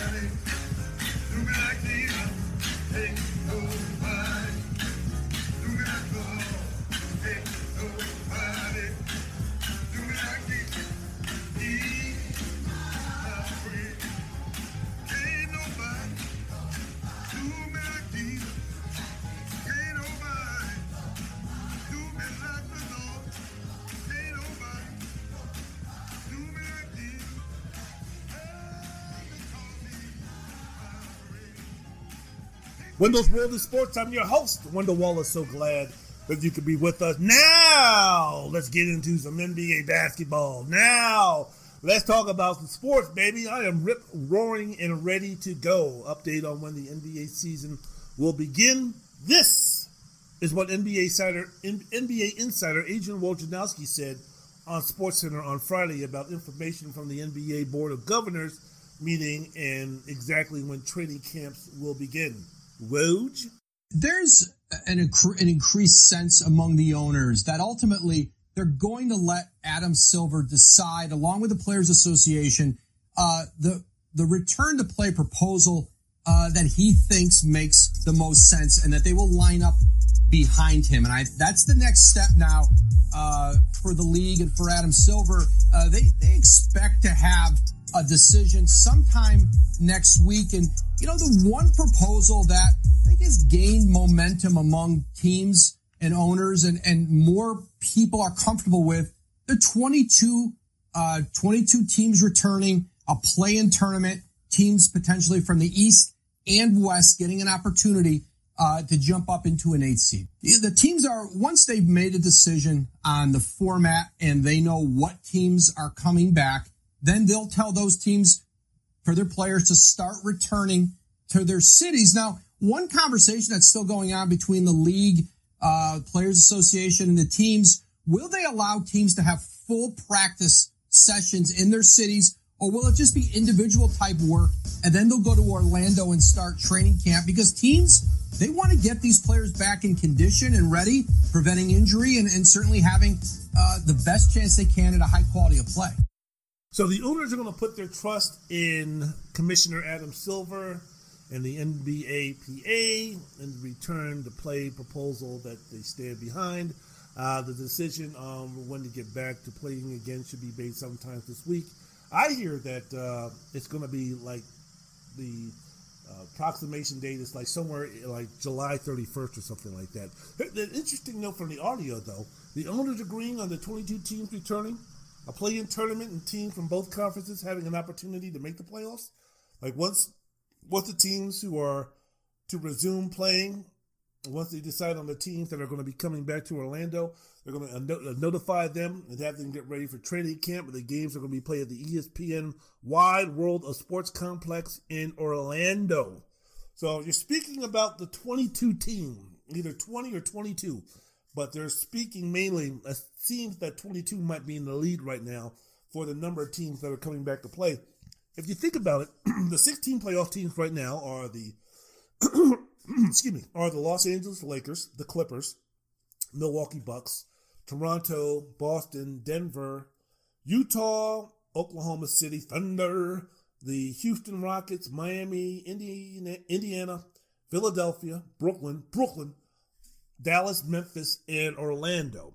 And the remaining six teams that would compete for a playoff spot would be Phoenix, the Washington Wizards, jeez, the Sacramento Kings, San Antonio Spurs, the New Orleans Pelicans, and the Portland Trailblazers. So those who didn't make the cut would have been the Atlanta Falcons. Not only the Atlanta Falcons, but also the Atlanta Hawks. Their football team is so bad that they even wouldn't make the NFL playoffs this year or the uh, NBA playoffs. So the Atlanta Hawks, the New York Knicks, the Cleveland Cavaliers, Golden State Warriors, Minnesota, Chicago, Charlotte, and Detroit.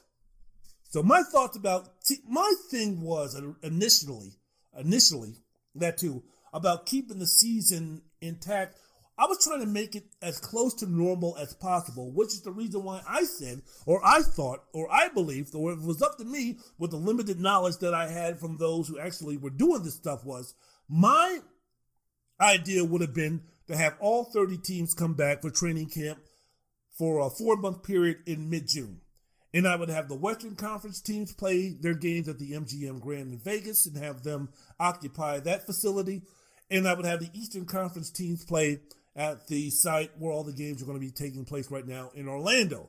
So I would have the teams finish out the regular season games. I know most teams had around 17 games remaining. San Antonio had 19 when the season ended. I would try to get as close to 82 games as humanly possible. I would. It's all about supply and demand. My thing would be that man, I sure hope baseball's not coming back, and with hockey, I sure hope. That, and plus, it's hockey anyway. With the NBA, so it's kind of like this is my opportunity for the league to supply the consumer with as much basketball as I could, hoping that the NBA would be the only season going when we got back to playing before football commenced. If football is going to be starting uh, in September. So that would be my deal, which, which would be the reason for me to have all 30 teams come back.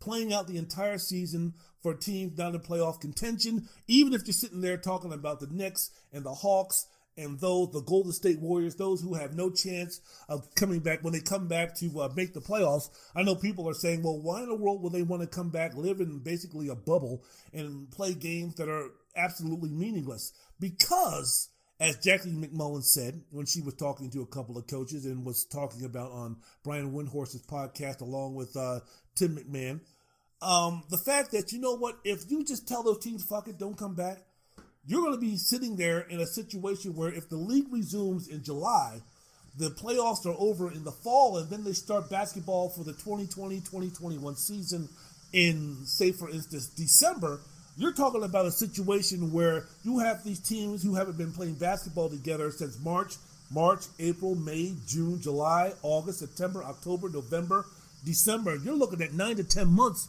where these guys haven't played together. And you're taking a look at some of these teams who are out of playoff contention. They're saying, wait a minute, that's far too long. We don't know if there's going to be any type of summer league, which is going to be pushed to the fall league when the NBA season is over. We don't know if there's going to be when the I guess depending upon when the draft is going to be, if they're going to have a draft for the NBA in September, are you going to start having that winter league, fall league, or whatever for uh, for that situation in October? The games, the season's going to be starting in December, so you're taking a look at these coaches for these teams with these young players, and they say, "Wait a minute, nine to ten months." that's a little bit too long for us not to be together and playing basketball. And you could talk about it being beneficial for teams like Cleveland and Atlanta and New York and Detroit to keep playing, even though they are out of the playoffs. The fact that you could go and get some, still get some run for guys like R.J. Barrett and Trae Young and Darius Garland and Kevin Knox and Collin Sexton and Kevin Porter Jr. and Mitchell Robertson and Jarrett Culver and John Collins. Even though those guys who are playing for the teams who are out of playoff contentions, they still have the opportunity to continue to play and be coached by their team. And not be coached unlike Summer League where you have the assistant coaches and everything, and you're playing with guys who are going to be free agents and probably aren't going to be making the club. If these guys come back, if these teams who are not in any type of playoff contention at all, if these guys come back to play, you can still keep them in the same positions and the same responsibilities with the same coaching staff, the same language, same terminology, same uh, chemistry as they would with the regular teammates. So I think it would be very beneficial for these teams who aren't in playoff contention to come back.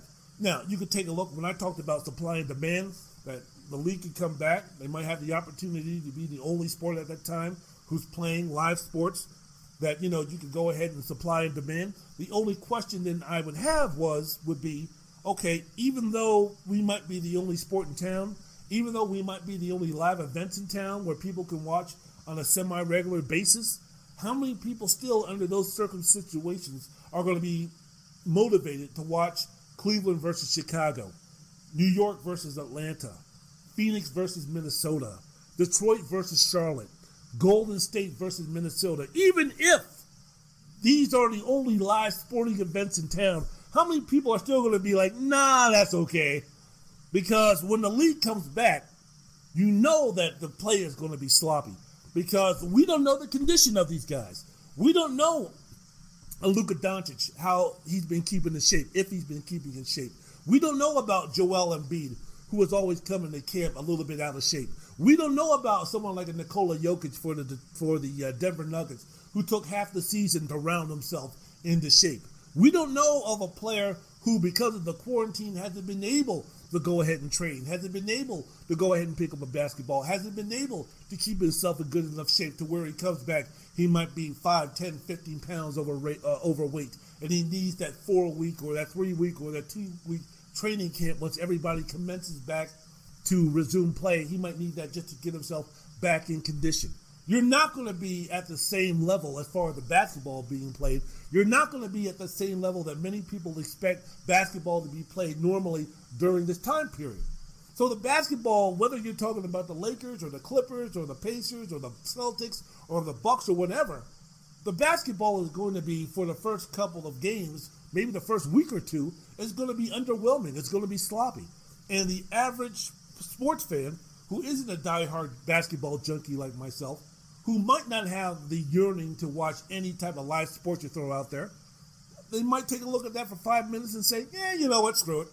I'm I'm I'm to binge watch something on Netflix, or I'm going to continue to watch movies, or I'm going to go ahead and keep doing my walks, or doing some reading, or some other activities. Especially now that we have some of the country opening up. Instead, I'm going to go to the gym. Instead, I'm going to go get a bite to eat and hang out at a restaurant, or maybe do some other things. I don't need the because the world, because this country is opening up. I don't need to be stuck in a house somewhere. I've got other options now to do. So you know what?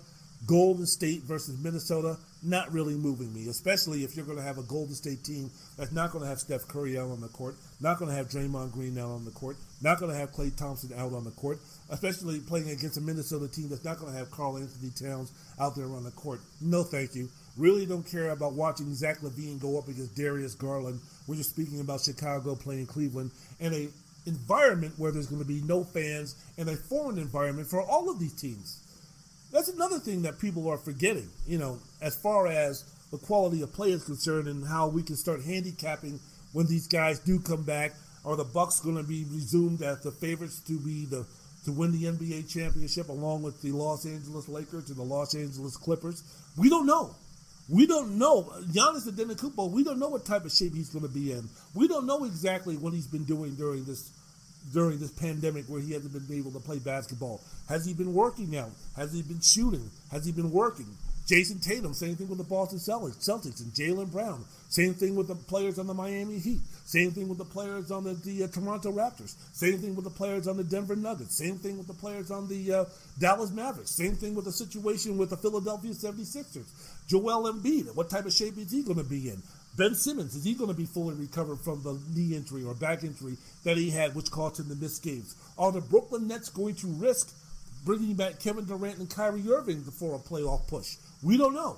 We have no idea. And you also have to recognize because when they start talking about this 22 teams having six having a chance for a playoff, according to um, Ramona Shelburne of ESPN, that the teams that are within six games of a playoff spot would be invited to compete in the regular season games and then play in a play-in tournament for the final playoff spot. And according to Brian Windhorst, the league is going to try to do everything that they can to make sure that LeBron James, not, not, not, not LeBron James, you would think that the NBA would try to do everything humanly possible to have LeBron James set him up for a nice little playoff run uh, to get him his fourth championship. He's the biggest name in the sport right now. But the league is invested not in LeBron James getting into the playoffs, but another player. Windhorst, could you please tell my man and my lady who that player is? So one of the things I've been hearing as I've talked to people in the league is the league is going to set up this playoff plan to make sure Zion Williamson is involved. Now, I have to tell you, Greeny, that paranoia is at the top of the list with anything in the NBA. Uh, This is the course of my 18 years covering the league. They're, they're always paranoid about any everything. The league is screwing me, and they're helping that guy. Um, and in this case, you know, there's a number of different reasons why the the league would want to have 20 or 24 teams. A number of different reasons to get extra games, but most of those scenarios include making sure that well having Zion Williamson in the postseason. And I, I think it's important to point out this is not just the teams you know in seventh or eighth place. If you look at the Western Conference, the difference between the number four seed Utah Jazz and the number seven seed Dallas Mavericks is one victory. They're very tightly packed too. And it's not just a matter of getting in. They don't want to have to win their way back in after they played. They felt like they they played 65 games to get in position. And when you look at the, some of these proposals, it basically involves adding extra West teams and making sure the 10th place or including at least the 10th place New Orleans Pelicans. And my feeling on this, I just laugh. Number one, I want to see Zion Williamson, so I just say, you know, whatever. I, I, I'd like to see it. Number two, like you hear all the time, oh, they're they're taking care of the big markets. They're taking, they want to take care of the Lakers. They want to take care of the Knicks. This is an accusation or a concern, at least, that they want to take care of the New Orleans Pelicans. That tells you, you know, where the league is in terms of parent. Zion, Zion, Zion, Zion. The league is doing everything that it can to have Zion Williamson in the playoffs. And the owners, as Windhorst said, always talking about screwing. I remember when Pat Riley was a coach for the Miami Heat and they were terrible. I think this is the year that, um, this was the year before they got uh, Dwyane Wade and he was the coach. And um, they were terrible. And I remember after one of the losses, Pat Riley got in front of the cameras in the press conference and they were like, you know what the league says? We suck. And you know what the league says? They say, fuck them. That's what their attitude is for us. Fuck them. That is just so. There's always been this fuck them as far as the league, some of the franchises, some of the owners, some of the league officials. They feel that they're being screwed and this, that, and the other. Maybe they're not in the right market. Maybe they don't have the right team. Maybe the owner and the commissioner don't see eye to eye, or whatever the reason. There's always some type of paranoia in terms of what Windhorst was talking about as he was talking about covering the NBA for 18 years, and he's done a very good job of doing it. But uh, he said that, you know what, screw it. You know what, for those who are sitting there talking about, oh, they're screwing us, they're trying to get this person in, they're trying to get this team in. Well, you are correct, sir. you are correct, league official. You are correct, Mr. Owner. We are going to do everything that we can to get Zion in the playoffs and get him on television as much as possible. Not Kawhi, not LeBron, not AD, not Luka, not Giannis. Zion Williamson. Interesting. Very, very interesting. It kind of like I have to ask the question, okay, so what type of shape is Zion going to be in? Because I remember when play was suspended because of the uh, virus in March, Zion was over, was not, he wasn't overrated, but he was overweight and he was carrying around that knee uh, you know, that had that leg brace on. So now, with the months that he's had to recover, at least from the knee injury, are we speaking about a guy who has the ability to shed the 10 to 15 pounds that he had that, that, that he didn't need to have when he was playing? To uh, come back with the explosiveness and the ability to have that wow factor that he showed when he was playing with Duke in his spurts when he was playing with the New Orleans Pelicans. It'll be it'll be interesting to see. Also from the audio, Windhorst was talking about the team from the Western Conference, how close they are in the standings. You know, the difference between the Dallas Mavericks and the Utah Jazz, when you're speaking about a one game difference between the seventh place team and the fourth place team is going to make things very interesting also because again, these teams who are above the New Orleans Pelicans, who are currently in 10th place, they're sitting up there going, okay, um, you know that we're paranoid to begin with. You know we're one of these conspiracy conspiracy theorist people. Are y'all going to try to do anything? Because right now, you know, we're sitting in seventh place. The Memphis Grizzlies right now have the eighth seed as of right now. Are y'all going to try to do anything to make sure that the New Orleans Pelicans and Zion get into the playoffs at our expense? That if when you take a look at the landscape and you take a look at someone like the Utah Jazz, really don't have any sexy names, really don't have anything that would draw uh, a, a audience in outside of Salt Lake City, Utah, and the surrounding communities. That you know we can sacrifice the Utah Jazz and bring in the New Orleans Pelicans. Maybe same thing with the Memphis Grizzlies. Maybe same thing with the Portland Trailblazers who are fighting for the playoff spot. Maybe the same thing with the San Antonio Spurs. Maybe the same thing with the Houston Rockets. So these teams above New Orleans are concerned because it's the league who have expressed a need, a yearning to get Zion and the Pelicans in the playoffs. If that need and that yearn and that burn to get Zion and the Pelicans in the playoffs going to come at our expense for a team that's already in the playoffs? Very interesting. Very, very interesting. It'll see. Me personally, I would love to see Zion in the playoffs, but before I go that route, let me see what he looks like in the three or four games coming back. Let's see what type of shape Zion is in. Because people are always sitting there talking about Zion, Zion, Zion, Zion, Zion, Zion. I understand that. But also, you know what? Alvin Gentry coaches a very entertaining style of ball. I like the way that um, the Lonzo Ball was playing. I like the way that um, Brandon Ingram was playing. I like the way that Jrue Holiday was playing. That's a fun team to watch. So it'll be interesting if they can get into a playoffs and these teams like the Pelicans do come back and they do get their sea legs in terms of their playing together and getting back into basketball shape. You can run, you can jog, you can lift weights, you can play pickup games, you can have simulated practices, you can do all of those things.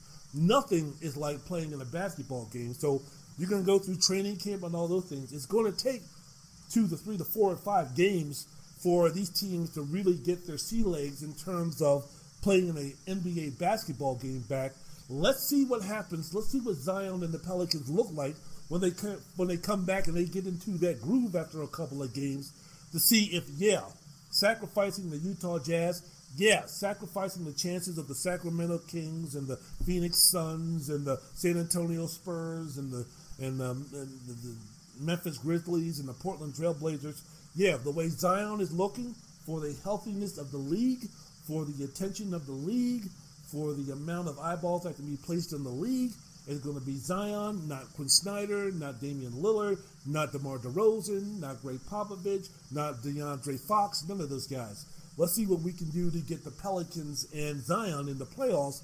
I think that will be an interesting look as the season winds down once the NBA commences, hopefully praying, pleading sometime later on in July. I serve a risen in this world today.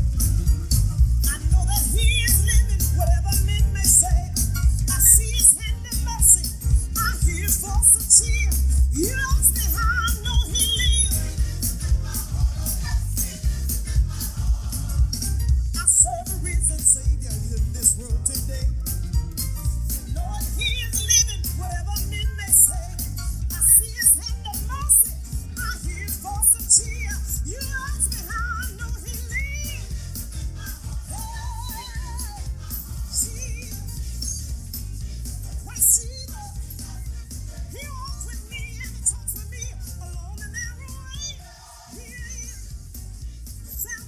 Wendell's World of Sports. I'm your host, Wendell Wallace. Feeling good, looking good, sounding good. Hopefully, you're doing the same thing.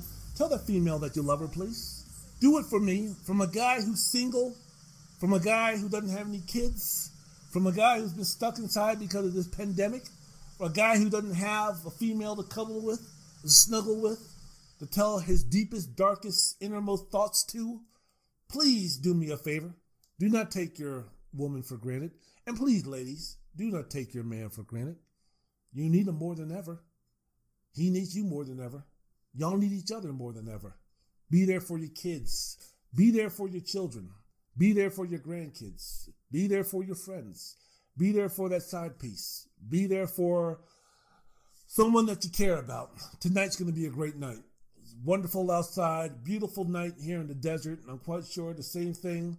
Instead of rioting, instead of looting, instead of causing mayhem, Saturday night, spend it with your loved ones. Snuggle, kiss, hug, make love. Do what you need to do. Watch a movie. You know what I'm saying? Relax. Turn on Netflix. Do something in terms of with your lady friend, your guy friend. Do something because tonight I'm not going to have that opportunity.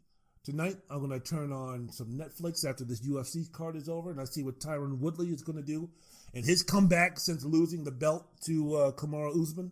So after that is over, I'm going to get me a pizza and I'm going to turn on Prime Video and I'm going to watch uh, this. Uh, I'm going to watch that one show one more time where uh, Greg McElroy, not Greg McElroy, he's the former quarterback of Alabama, but uh, the uh, Skidmore, Missouri, where them folks went out there and shot uh, shot the town bully years and years and years ago. You know, you speak about rioting and looting, right? Right? You talk about, you know, what's justified and all this type of stuff. This guy, if you read the story, if you heard the story, I saw it on Bill Kurtis's uh, American Justice, you know, decades and decades ago. But um, very interesting story about this guy, the town bully. He just bullied everybody. He raped the women. He killed people in that town, and he was just a piece of shit. He was an absolute piece of shit. So his lawyer kept getting him out of prison. He never faced any jail time, no matter what he did, no matter how many laws he broke, no matter how many, no matter how many people he terrorized. There was always a way that he could weasel his way out of getting due justice. So the town, the small town in Missouri, finally said, "I've had enough. I've had fucking enough."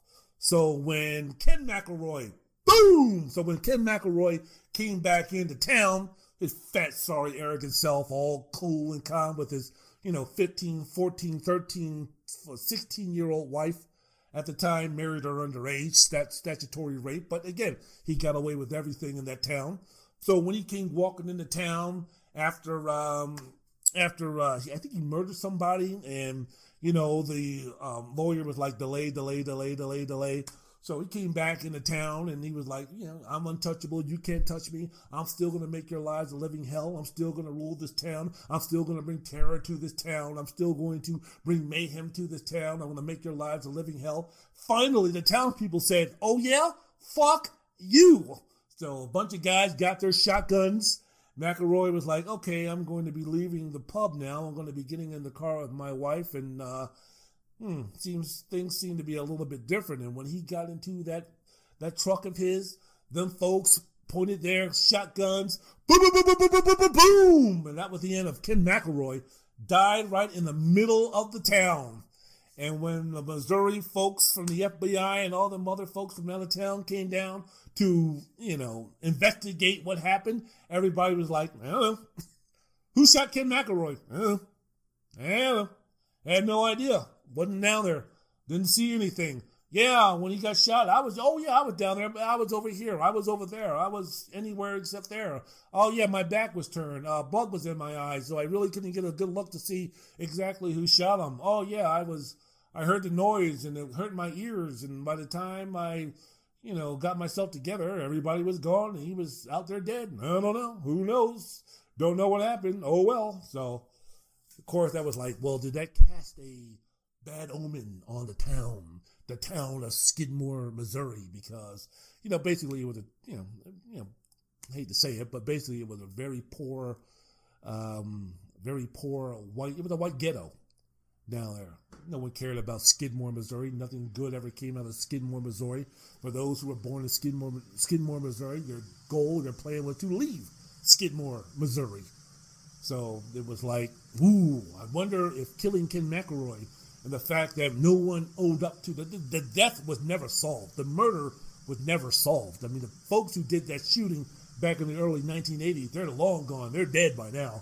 So there, there is no justice for Ken McElroy in terms of finding out exactly who killed who killed him. Because the people who knew or the people who did it are either dead, have dementia, or they're dead. So it's like, you know, they their lips were zipped. So it's just a matter of, you know what, you push people in certain directions, you push people in certain ways. Again, do I justify the murdering of Ken McElroy? No. But do I understand why those people killed Ken McElroy? Yes. Same thing with the looting and the rioting. Boom! The connection is made. Wendell's World of Sports. Back to sports. I'm your host, Wendell Wallace. So glad that you could be with us. So, um, Prime Video, check that out.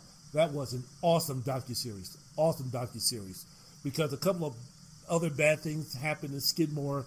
You know, some some husband beat the shit out of his wife for years and finally killed her. A kid went missing and has never been found, has never been located. They know that he's dead, they just can't find the body. But, you know, he went missing, and then this horrific murder happened where this woman was murdered. Lisa Montgomery, this woman came down, murdered this woman in Skidmore who was pregnant, cut out the fetus, took it, and then claimed that it was her baby. Yeah, only in America this shit happens, huh? Only in middle America and Florida where this shit like this can happen, right? Only white folks act like that. Just kidding. But yeah, so it was like, so all of these things that happened, it was that Ken McElroy, the karma of Ken McElroy coming back to haunt Skidmore. No, it was just a white ghetto town with a couple of knuckleheads, and that shit happened. What the fuck are you going to do? Had nothing to do with Ken McElroy. What those people did, they needed to do, they did it. And uh, there you go. There you go. All right, all right. Will you knock it off? I'm, getting back to sports. Jeez.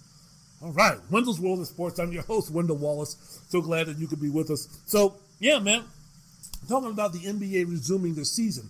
Questions about the fear and the unknown. That's what I've heard a lot of. I mean, they're bringing up all these scenarios, right? Well, what happens if this happens? What happens if this guy comes down with the coronavirus? What happens during the NBA Finals and Giannis and LeBron James get the coronavirus after Game Six? What's going to happen if a coach gets the virus? What's going to happen if an employee gets the virus? What happens if a, uh, a referee gets the virus? I mean, all of this what if, what if, what if, what if, what if, what if. The situation is like you you deal with it. Stop talking about what ifs. Something is going to happen. Now, heaven sakes alive, I sure hope it doesn't. But in a situation like this, there's a halfway decent chance that there might be a player, there might be a trainer, there might be a ball boy, there might be an employee, there might be somewhere within that that that, that space of what the NBA is going to be doing in Florida, where there might be an opportunity, a decent opportunity, where somebody might come down with the coronavirus. When that happens, you deal with it. Well, are you going to shut down the season? You, let, let's wait until that happens. All right? Put a plan in place in terms of, you know, what you're going to do, and then go for it. Go for it, man. We need basketball. I need basketball. I want to see basketball. The players want to play basketball. So stop talking about the worst case scenarios and let's just get it started. I'm, I'm interested to see what the quality of play is going to be like. I'm interested to see exactly who has been affected by the um, the, the, the layoff. That's what I'm interested in, in dealing with because everybody just goes back to assume that these teams are going to pick up right where they left off. We don't know that. I think teams with experienced players have a better chance of succeeding rather than players who are young. So I take a look at a team like the Los Angeles Lakers, which have LeBron and AD and Dwight Howard and JaVale McGee and Danny Green and Jared Dudley and Avery Bradley and Marquise Morris and Rajon Rondo. And I take a look at that squad and I say, because of the experience that they have, because of the championship rings that they have, because of the different experiences throughout their careers that they've had, the extension, the, the, the, the extended play of guys like LeBron and others who have played in international play, they've been put in different situations. They've been put outside of their comfort box and they succeeded. So I take a look at a team like the Lakers and I say, okay, that's a team that might have a better chance of being acclimated quicker to the environment that they're going to be playing in. People don't make that assumption in terms of what is. I mean, this is going to be new for all of these, all of these teams and all of these players. You're going to be playing with no fans. You're not going to have a home court advantage. You're not going to have the ability to go back home. You're going to be broken from the routine of what you do. How are you going to react to that? How are you going to get used to that? How are you going to become environmentally adapted adapted to that? And how long is it going to take you? I take a look at the team like the Houston Rockets, who have a James Harden, who, by the way, had lost 20 pounds after working out with Russell Westbrook in LA. So you have Westbrook, you have James Harden, you have Jeff Green, who's a veteran, you have Robert Covington, Tyson Chandler, who's a veteran, DeMarre Carroll, PJ Tucker, Austin Rivers. You have these guys. So I think Houston is going to be in a pretty good situation coming back. You have a team that's trying to make the playoffs, who are trying to get into that intern in uh, tournament. Someone like a San Antonio Spurs with the experience of a great Popovich's coach, along with uh, players like DeMar DeRozan, Rudy Gay, LaMarcus Aldridge, Marco Belinelli, Patty Mills, Derrick uh, White, all of these veterans. You're talking about Belinelli and, and Patty Mills playing in international competition. You're speaking about Rudy Gay, who has been in the league over 10 plus years. So, you know, I compare those teams in terms of what success they're going to have against a team like, say, the Memphis Grizzlies, who are going to be re- relying on players like John Morant and Jaren Jackson Jr. and Dillon Brooks and Brandon Clarke and Justice Winslow. Those guys who are who are inexperienced. Now, is the youth and the vitality going to be able to overcome that? Once they get, how quickly, because of their youth, are they going to be able to acclimate themselves by playing in a different environment? We don't know. Everything is new. We don't know. And here's also something that people got also take into account: the nasal swabs.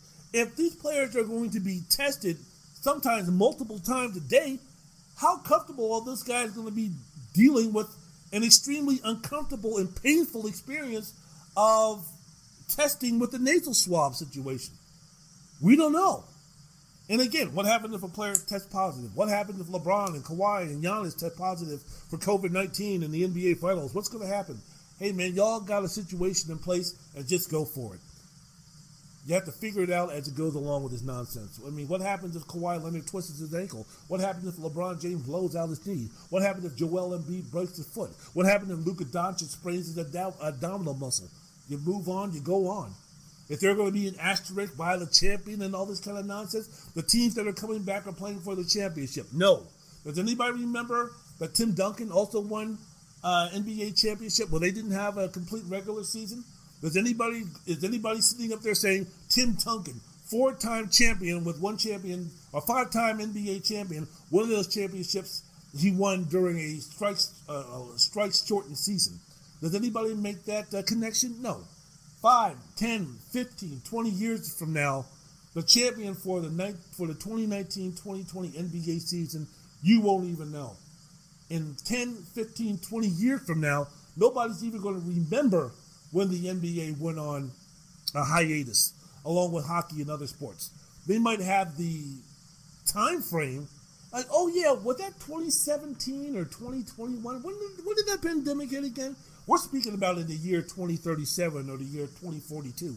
So when the history books go down, the champion for the NBA for the 2019-2020 season, there's not going to be any type of discussion. There's not going to be any type of argument.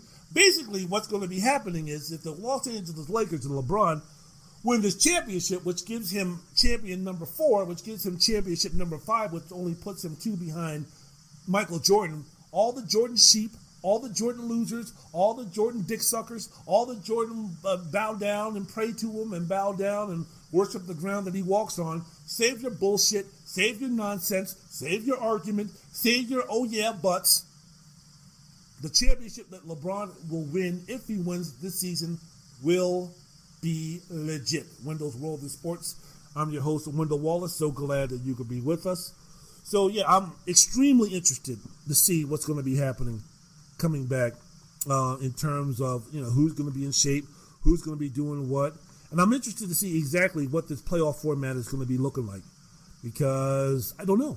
I have absolutely no idea. I'm going to do a podcast because I've always had this situation where you know, one thing with the NBA ratings are down, and I did this on another podcast. I don't know if you heard it, and I don't, I don't remember exactly which one it was, but I discussed a situation where to make the games more, make the games more meaningful, or make the games more important, to give them something to play for, or something like that. I've said that the situation where you take the play, you take the teams that are not in the playoffs, and you have them play in a tournament to see who wins the opportunity for the number one draft pick in the league. That has always been one of my thoughts and feelings about radically changing the NBA because Adam Silver to boost up ratings during the regular season because of the lull in the and the amount of games that are being played that he's going to have play-in tournaments and in-season tournaments and all of those type of things. I've always said, you know what, those guys, especially when you're speaking about teams that are tanking, one of the issues that uh, has plagued the league in terms of you know once teams are out of the playoffs, if you have an opportunity to draft yourself like a Zion Williams or a LeBron James or an Anthony Davis or one of those type of players, that you go ahead and you see what you can do about um, tanking for the rest of the season. I've always said to break that, to uh, change that scenario, that you go ahead and you have yourself a tournament to where the champion of that tournament gets themselves the number one pick, the runner up gets the number two pick, so on and so forth. You have a you know consolation game to see who gets the number three and number four pick, and you and you do it that way. For me, that would be a lot more interesting and keep the interest of teams and fan bases of those who don't have an opportunity to win the uh, to win an NBA championship to give them something to root for, to give them something to cheer for.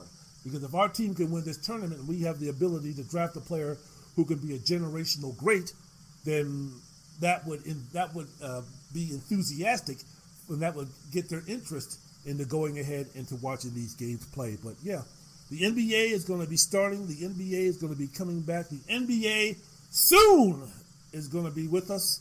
Man, I cannot wait to see how this season plays out.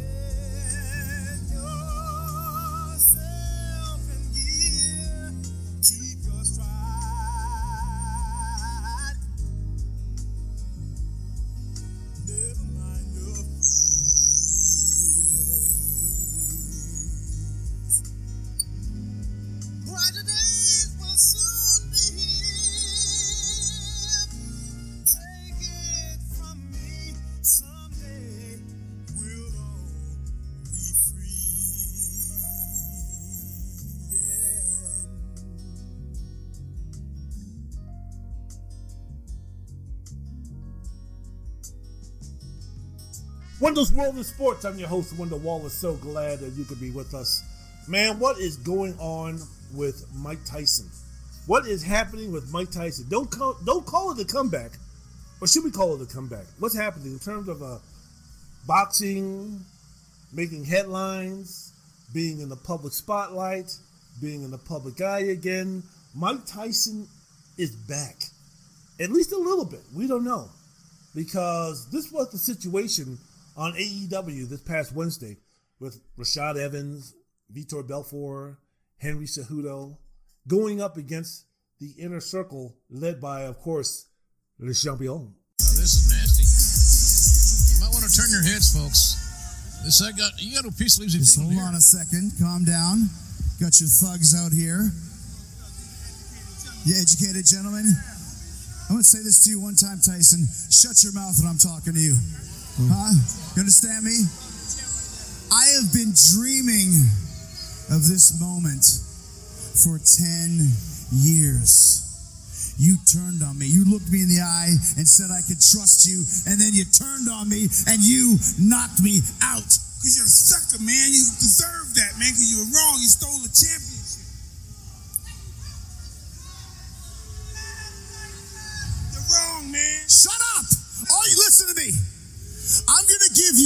One chance, and one chance only. I'm gonna demand that you apologize to me for knocking me out.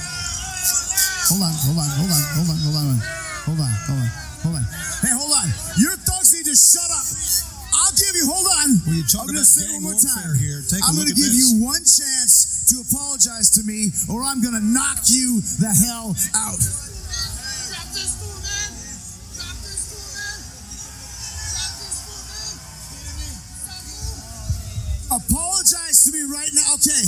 You look great. Apologize to me before I knock your damn teeth down your throat.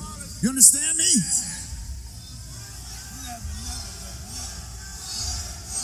Don't hold your breath, LeChampion. Oh, Jack! Oh, no! Slugging Tyson. Tyson tried look at right hand on Belfort by Jericho. My God, all hell is breaking loose. All hell is breaking loose here. The locker room is empty to restrain Chris Jericho and Iron Mike Tyson. Ah, yes. What is happening, man, with Mike Tyson? Out there brawling with Chris Jericho. The same just Chris Jericho, when he came back to then the WWF, he interrupted The Rock's promo. Everybody had a great pop for the return of Chris Jericho.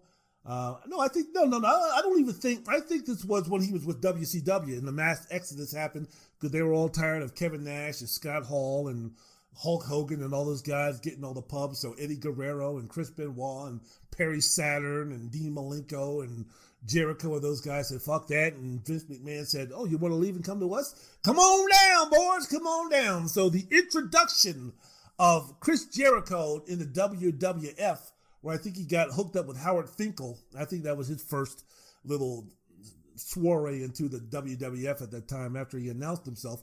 He interrupted The Rock's promo when Rock was giving a promo. And The Rock kind of looked at him. Of course, he had the sunshades on, and this is when Rock was a face. And he looked at Jericho after Jericho gave his little spiel, and The Rock said, "You dare to come and interrupt The Rock's promo while The Rock was out here winning the WWF Championship? You were down south fighting some guy named Hoovy Tude." Oh, The Rock. The Rock says, good days during the Attitude Era of the then WWF. But yes, one of the best who have ever done it, who has ever done it, Chris Jericho. And Mike Tyson looks like they're gonna be looks like they're gonna be getting it on as the whole nonsense with the inner circle and the um, and Mike Tyson and his boys. So I'm like, what to make of this? Because I know that Tyson was also at the uh, at their pay per view, holding that belt, and I'm like, man, what's going on? You know, I'm, I what what's happening with Mike Tyson? It seemed like more and more. And Mike Tyson, I thought Mike Tyson was just going to be the guy who was just going to chill, who was just going to relax, who was just going to do a stage show, who was just going to get into some things that didn't require him to be at the center of attention. Now, look, I understand that AEW is not the WWF, and I understand that wrestling is not the same of maybe, you know, a bigger stage or a bigger spotlight to say, wow, Mike Tyson is back in the spotlight. He's taking center stage. I understand that. But it's like, is Mike Tyson trying to make a comeback back into being that public figure?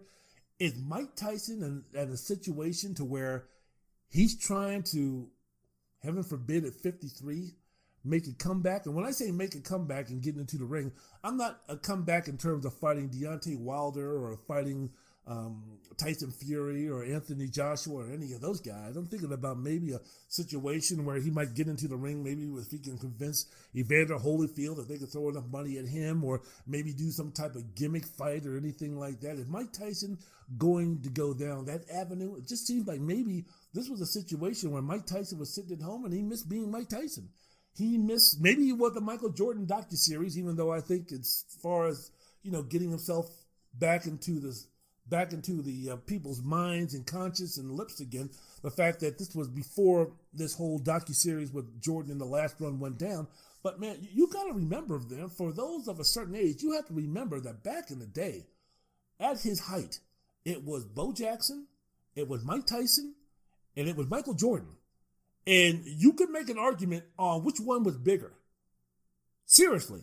Because um, when we're not talking about Michael Jordan when he was playing in Laney High School in North Carolina or his freshman and sophomore year at North Carolina. No, when Michael Jordan was out there with the Jordan swoop and the Jordan gear and the Jordan, the Nike Airs and all this kind of stuff, when he was building that empire, when he was building that brand, and Jordan with this and Jordan with that, and Jordan, Jordan, Jordan, Jordan, right before the Gatorade ad, ad campaign about I want to be like Mike.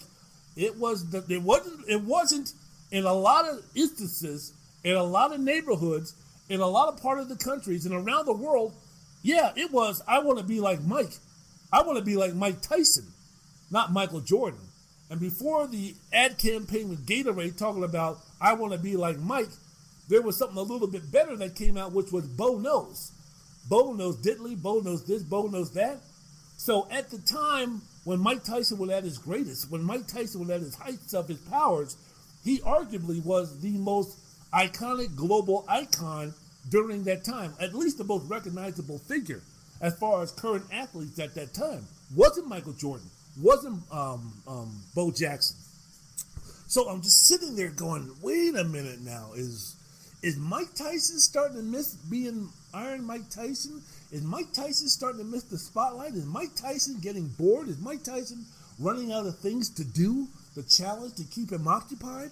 And now, is he having a midlife crisis? Is this the situation that he's going to be going down?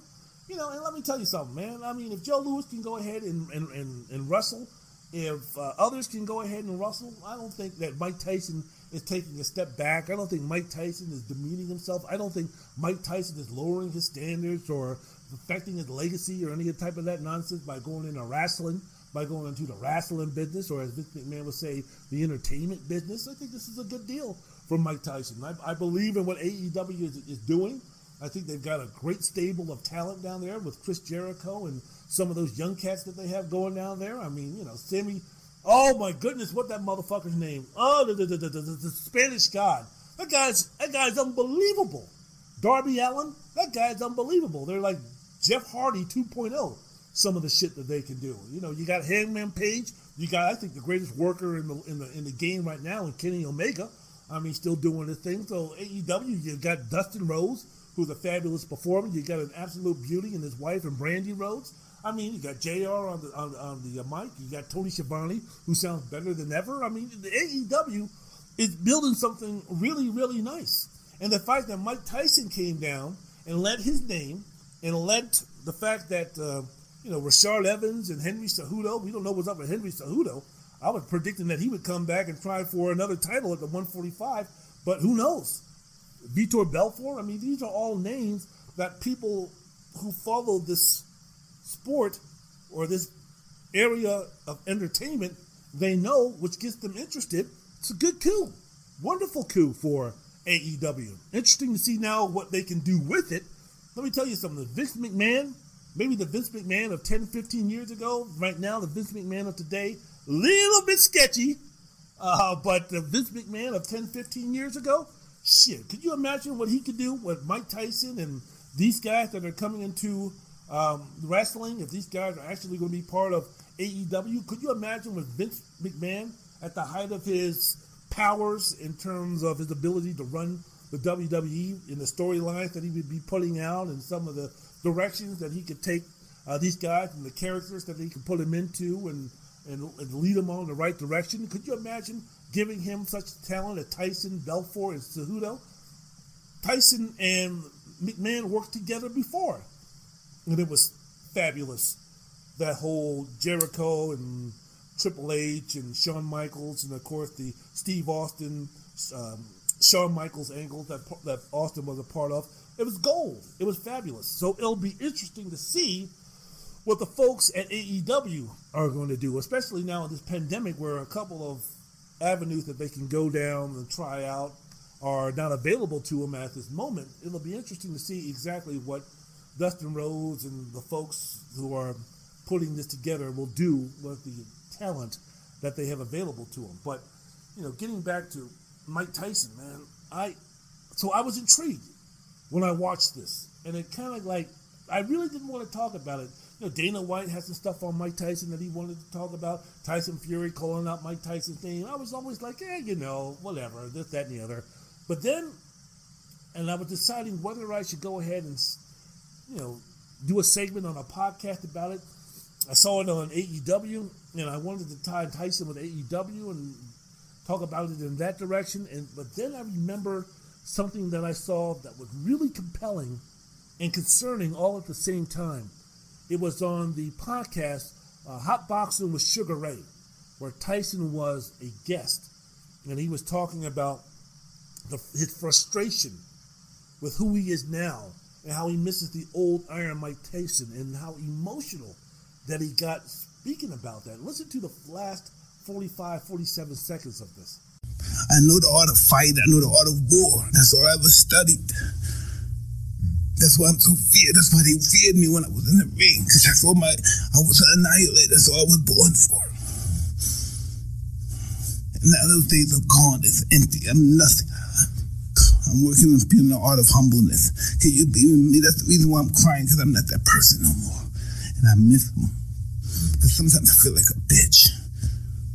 Because I don't want to, I don't want that person to come out, because if he comes out, hell is coming with him. And it's not funny at all. It must sound cool, like I'm a tough guy. It's just that that guy. I'm scared of him. Damn, damn, damn, damn, damn, damn, damn, damn, damn. Equating who he is as a man and human being with his ability to have once been a warrior, feared, a punisher, stone cold killer in the ring, master in the art of fighting. Man, feels less of a man, feels like a bitch because he had to practice the art of humbleness. He misses Iron Mike Tyson, but through tears, through emotion, he knows that he has to keep him locked up because if he gets out, hell is coming with him and he's scared of him? Hell for who? I mean, I would I would be a little nervous if I was interviewing him and he said that. He, and I was my next question would be, Mike, if he gets out and he brings hell with him, who's it going to be hell for? Is it going to be hell for you? Is it going to be hell for your loved ones? Is it going to be hell for your children? Is it going to be hell for innocent bystanders? And what exactly does that mean? If hell comes out, are we talking about some type of physical violence? Are we talking about some type of physical attack? Are we talking about something that might be considered unhinged? What exactly are we talking about? What kind of hell are you talking about? What kind of hell are you fearful of? It can only mean it can only mean that, right? Can't mean anything else. So what is going to trigger this? I mean, we're almost talking about a Dr. Jekyll, Mr. Hyde, man. As I mentioned before at the beginning of the podcast, this is almost like a situation where it's like Bruce Banner and the Incredible Hulk. Not David Banner, not Bill Bixby's character. I'm talking about the Marvel Comics Stan Lee, Bruce Banner, Incredible Hulk deal. I'm not talking about don't make me angry, you wouldn't like me when I'm angry. I'm not talking about the Lou Ferrigno character. I'm talking about the destructive Stan Lee character, baby. What, what, what are we talking about here? What type of metamorphosis are you going to be going through if if Iron Mike Tyson comes out? Because that's who he's talking about. There's two Mike Tysons now. You have Mike Tyson and you have Iron Mike Tyson. The 53 year old Mike Tyson, I think, is an inspirational, inspiring, interesting, compelling public figure. I think 53 year old Mike Tyson can be a guy who can do good work in our communities and society. I think 53 year old Mike Tyson could go into any community. He could go down to North Las Vegas. He could go over to Liberty City, Liberty City in Miami. He could go over to the streets and the slums and the ghettos of Baltimore and New York City and Detroit, Michigan, and Flint in Portland, Oregon, and Seattle, Washington, and Tacoma, Washington, and San Francisco, California, and Albuquerque, New Mexico, and Dallas, Texas, and Laredo, Texas. I think Mike Tyson can go into the, such places as Kansas City, Missouri. I think Mike Tyson can go into the ghettos and the inner cities and those that are downtrodden, like Ferguson, Missouri, and Gary, Indiana. I think he can go to those places and he can inspire those people because Mike Tyson did come from nothing. And Mike Tyson reached the greatest of heights. And then Mike Tyson fell down.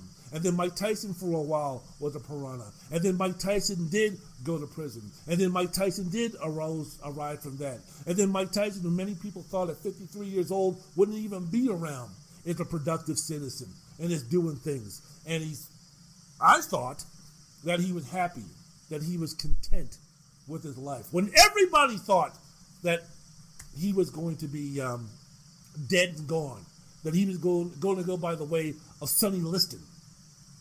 You had Mike Tyson. That was one of the reasons why he loved Sonny Liston so much. Because he saw him and Sonny Liston's life so parallel that just like Sonny, who died unexpectedly and tragically, that Tyson was going to go out just like him. No one thought that Tyson would turn into the person that he was at this time, including, if you ask him at various points of his life, Mike Tyson. So Mike Tyson could go down to the ghetto. Mike Tyson could go down to Appalachia. Mike Tyson could go to the trailer park trash. Mike Tyson can go to the to the uh, to to the barrios. Mike Tyson can go down to those where those who are downtrodden, those who are beaten down, those who are oppressed, those who aren't given anything, those who aren't predicted to be anything, those who are looking to be born in a situation, graduate from high school in that situation, go back and work at a menial job in that situation, marry the local girl in that situation, stay in that situation, struggle in that situation, uh, not strive in that situation. Mike Tyson can go to those areas and say, nah, man, look at me. Look at me. Completely, totally, 100%. The entire book, the entire chapter, the entire verse, the entire song, the entire movie. Look at me, man. I made it. And I came from a worse area you did. Oh, that's because you were big and you were bad and you were tough and you were a boxer. No, no, no, no, no, no, no. After all of that happened, when I was still a nobody, I still rose from the ashes to make something of myself. I still rose from the ashes to live a productive life. I still rose from the ashes to become a contributor to the society. Brother, you can do the same thing. You can do the same thing that I did. Sister, you can do the same thing that I did. Me, Amigo, you can do the same thing that I did. Brother, man, you can do the same thing that I did. That 53 year old Tyson, I want to see. That Mike Tyson, I want to see. What I don't want to see, what I'm scared as shit as, what I'm concerned about, if I was anybody close and related to Mike Tyson, who cared about Mike Tyson, who intimately knew Mike Tyson, who had any type of kinship to Mike Tyson, the thing that would scare me is the 53 year old Iron Mike Tyson. Because when Mike Tyson was the baddest man on this planet, when Mike Tyson was the baddest man walking, Iron Mike Tyson didn't do himself any favors. Iron Mike Tyson didn't do Mike Tyson any favors. Not at all. None at all. And that's when Mike Tyson was the baddest man physically walking this planet in some circles. What 53 year old Iron Mike Tyson can do now to hurt himself, to hurt others, to hurt his loved ones. I don't know. I don't know, man. But I don't want to see that Mike Tyson coming out. And I tell you, I, I, I have done, I've done a complete 180 on Mike Tyson. I was a guy who, when he was at his peak, when he was at his badness, I thought he was a detriment to our community. I thought he was an embarrassment to our community. I didn't want him in our community. I wasn't one of those guys who were sitting there talking about free Mike Tyson, free Mike Tyson. I wasn't one of those guys. I was one of those guys that said, "Good, he, he's he's exactly where he belongs." And the sooner that Mike Tyson can stay in a cage or go into a grave, for the betterment, for the advancement of our community, sounds good to me. That was my attitude back when Mike Tyson was doing his thing. Call it cruel, call it ignorant, call it what you want to, but that's the way I was feeling back then when Mike Tyson would act the way he would act, and white folks would laugh at him. And the white folks would sit there and make fun of him, and Mike Tyson would just sit there and take it and, and play the and play the buffoon, and play the Sambo, and play the and play Mr. Mr. Tom. And Mike Tyson turned his life around. Mike Tyson became a productive citizen. Mike Tyson became someone that would be good for all of society. Didn't go to college. Didn't marry a white woman. Didn't do all the things that you see in the movies. You know, didn't do any of them things. Built himself up to become the person that he is. I want to see that Mike Tyson continue. I want to see that Mike Tyson, 53 year old Mike Tyson, become 63 year old Mike Tyson. And then 73 year old Mike Tyson. Then 83 Mike 83 year old Mike Tyson. That's what I want to see Mike Tyson become. But what I heard in that video, who knows, man? I don't know Mike Tyson. I'm not, I'm not, I'm not a psychiatrist. So I don't know if he was yelling for help or anything. I don't know. I don't know. You know, like I said, I I don't know Mike Tyson. Haven't talked to Mike Tyson, and I haven't gotten a degree in psychology. You know, no one's ever sat on sat on my couch and I've diagnosed him with something or talked about. Tell me what it was like when you were a child. So I'm not really qualified to sit there and to diagnose Mike Tyson for it's a call for help or any of that nonsense. I'm not an expert in that. Very ignorant in that field. So I'll leave that alone. But from a layman's point of view, I saw something to where maybe something, maybe somebody who cared about us would be like, "Hey, Mike, what's going on, man? You all right?" I mean, you know, what's going on, man? What can we do to make sure that that Iron Mike Tyson stays well locked up? Fuck it, man. What can we do to finally extinguish the life of Iron Mike Tyson so Mike Tyson can live in freedom, unshackled, and live the rest of his life in peace. What can we do? What can we do? So interesting, interesting to see the machinations and exactly what's going to be happening moving forward with Mike Tyson. And please, Mike, keep Iron Mike Tyson. Do everything that you can. Keep him locked up. Keep him locked up for good. It'll benefit you. It'll benefit your loved ones. It'll benefit everybody that you care about. So there you go. All right, man. I am done. Whew, I'm, I'm done. I'm exhausted.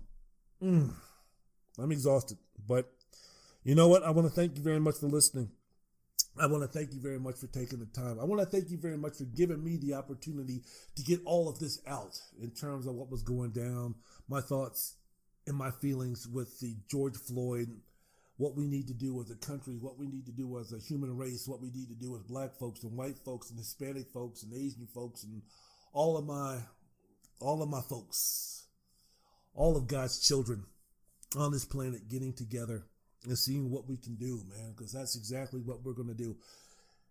We're not going to do this. We're not going to do this at the rate that we're going, man. We're not going to be able to do this by ignorance. We're not going to be able to do this by not paying attention. We're not going to be doing this by ignoring the problem. We're not going to be doing this by passing the buck. We're not going to be doing this by kicking the can down the road. We're not going to be able to get where we want to get to as a society if we don't take some major steps. Everybody, some more than some communities more than others, but everybody, everybody needs to share in this. Everybody needs to help each other out. Everybody. White folks, y'all can't do it alone. Black folks, we can't do it alone. Hispanic folks, we can't do it alone. M- Muslims, we can't. Y'all can't do it alone. You can't do it alone. We need to come together as one. As the one strong, loving, harmonious unit. So when we do see the intruders, when we do have, shall we say, the COVID nineteen that looks that looks to disrupt and to um, and to destroy uh, things that we've built, things that we're trying to build, putting obstacles in ways of us trying to move forward. Man, we've got to we got to get that out, man. No matter no matter where that virus, no matter from where that pandemic, that epi- that, that that that that source is coming from, whether it's coming from white folks, whether it's coming from black folks, whether it's coming from Asian folks, whether it's coming from the Klan, whether it's coming from the far left, whether it's coming from wherever it's coming from, we need to be strong enough as a entire community in this United States to ward off those who look to destroy us from each one of our communities because it's going to happen. Everybody has an agenda. Everybody, uh, for, for folks who want to do that from that block, from that time and space, they all have an agenda. They're all coming from an area of selfishness. They're all coming from an area of hate. And we need to see what we can do to nip that in the bud to make sure that if there is a string that they can pull on to start unraveling the fabric of the unity and the love and the understanding and the education and the harmonious actions that we have, that before they start tugging too far, to start really separating us, that scissors cuts that off. So there you go. Love y'all. Take it easy. I'll be back. Music.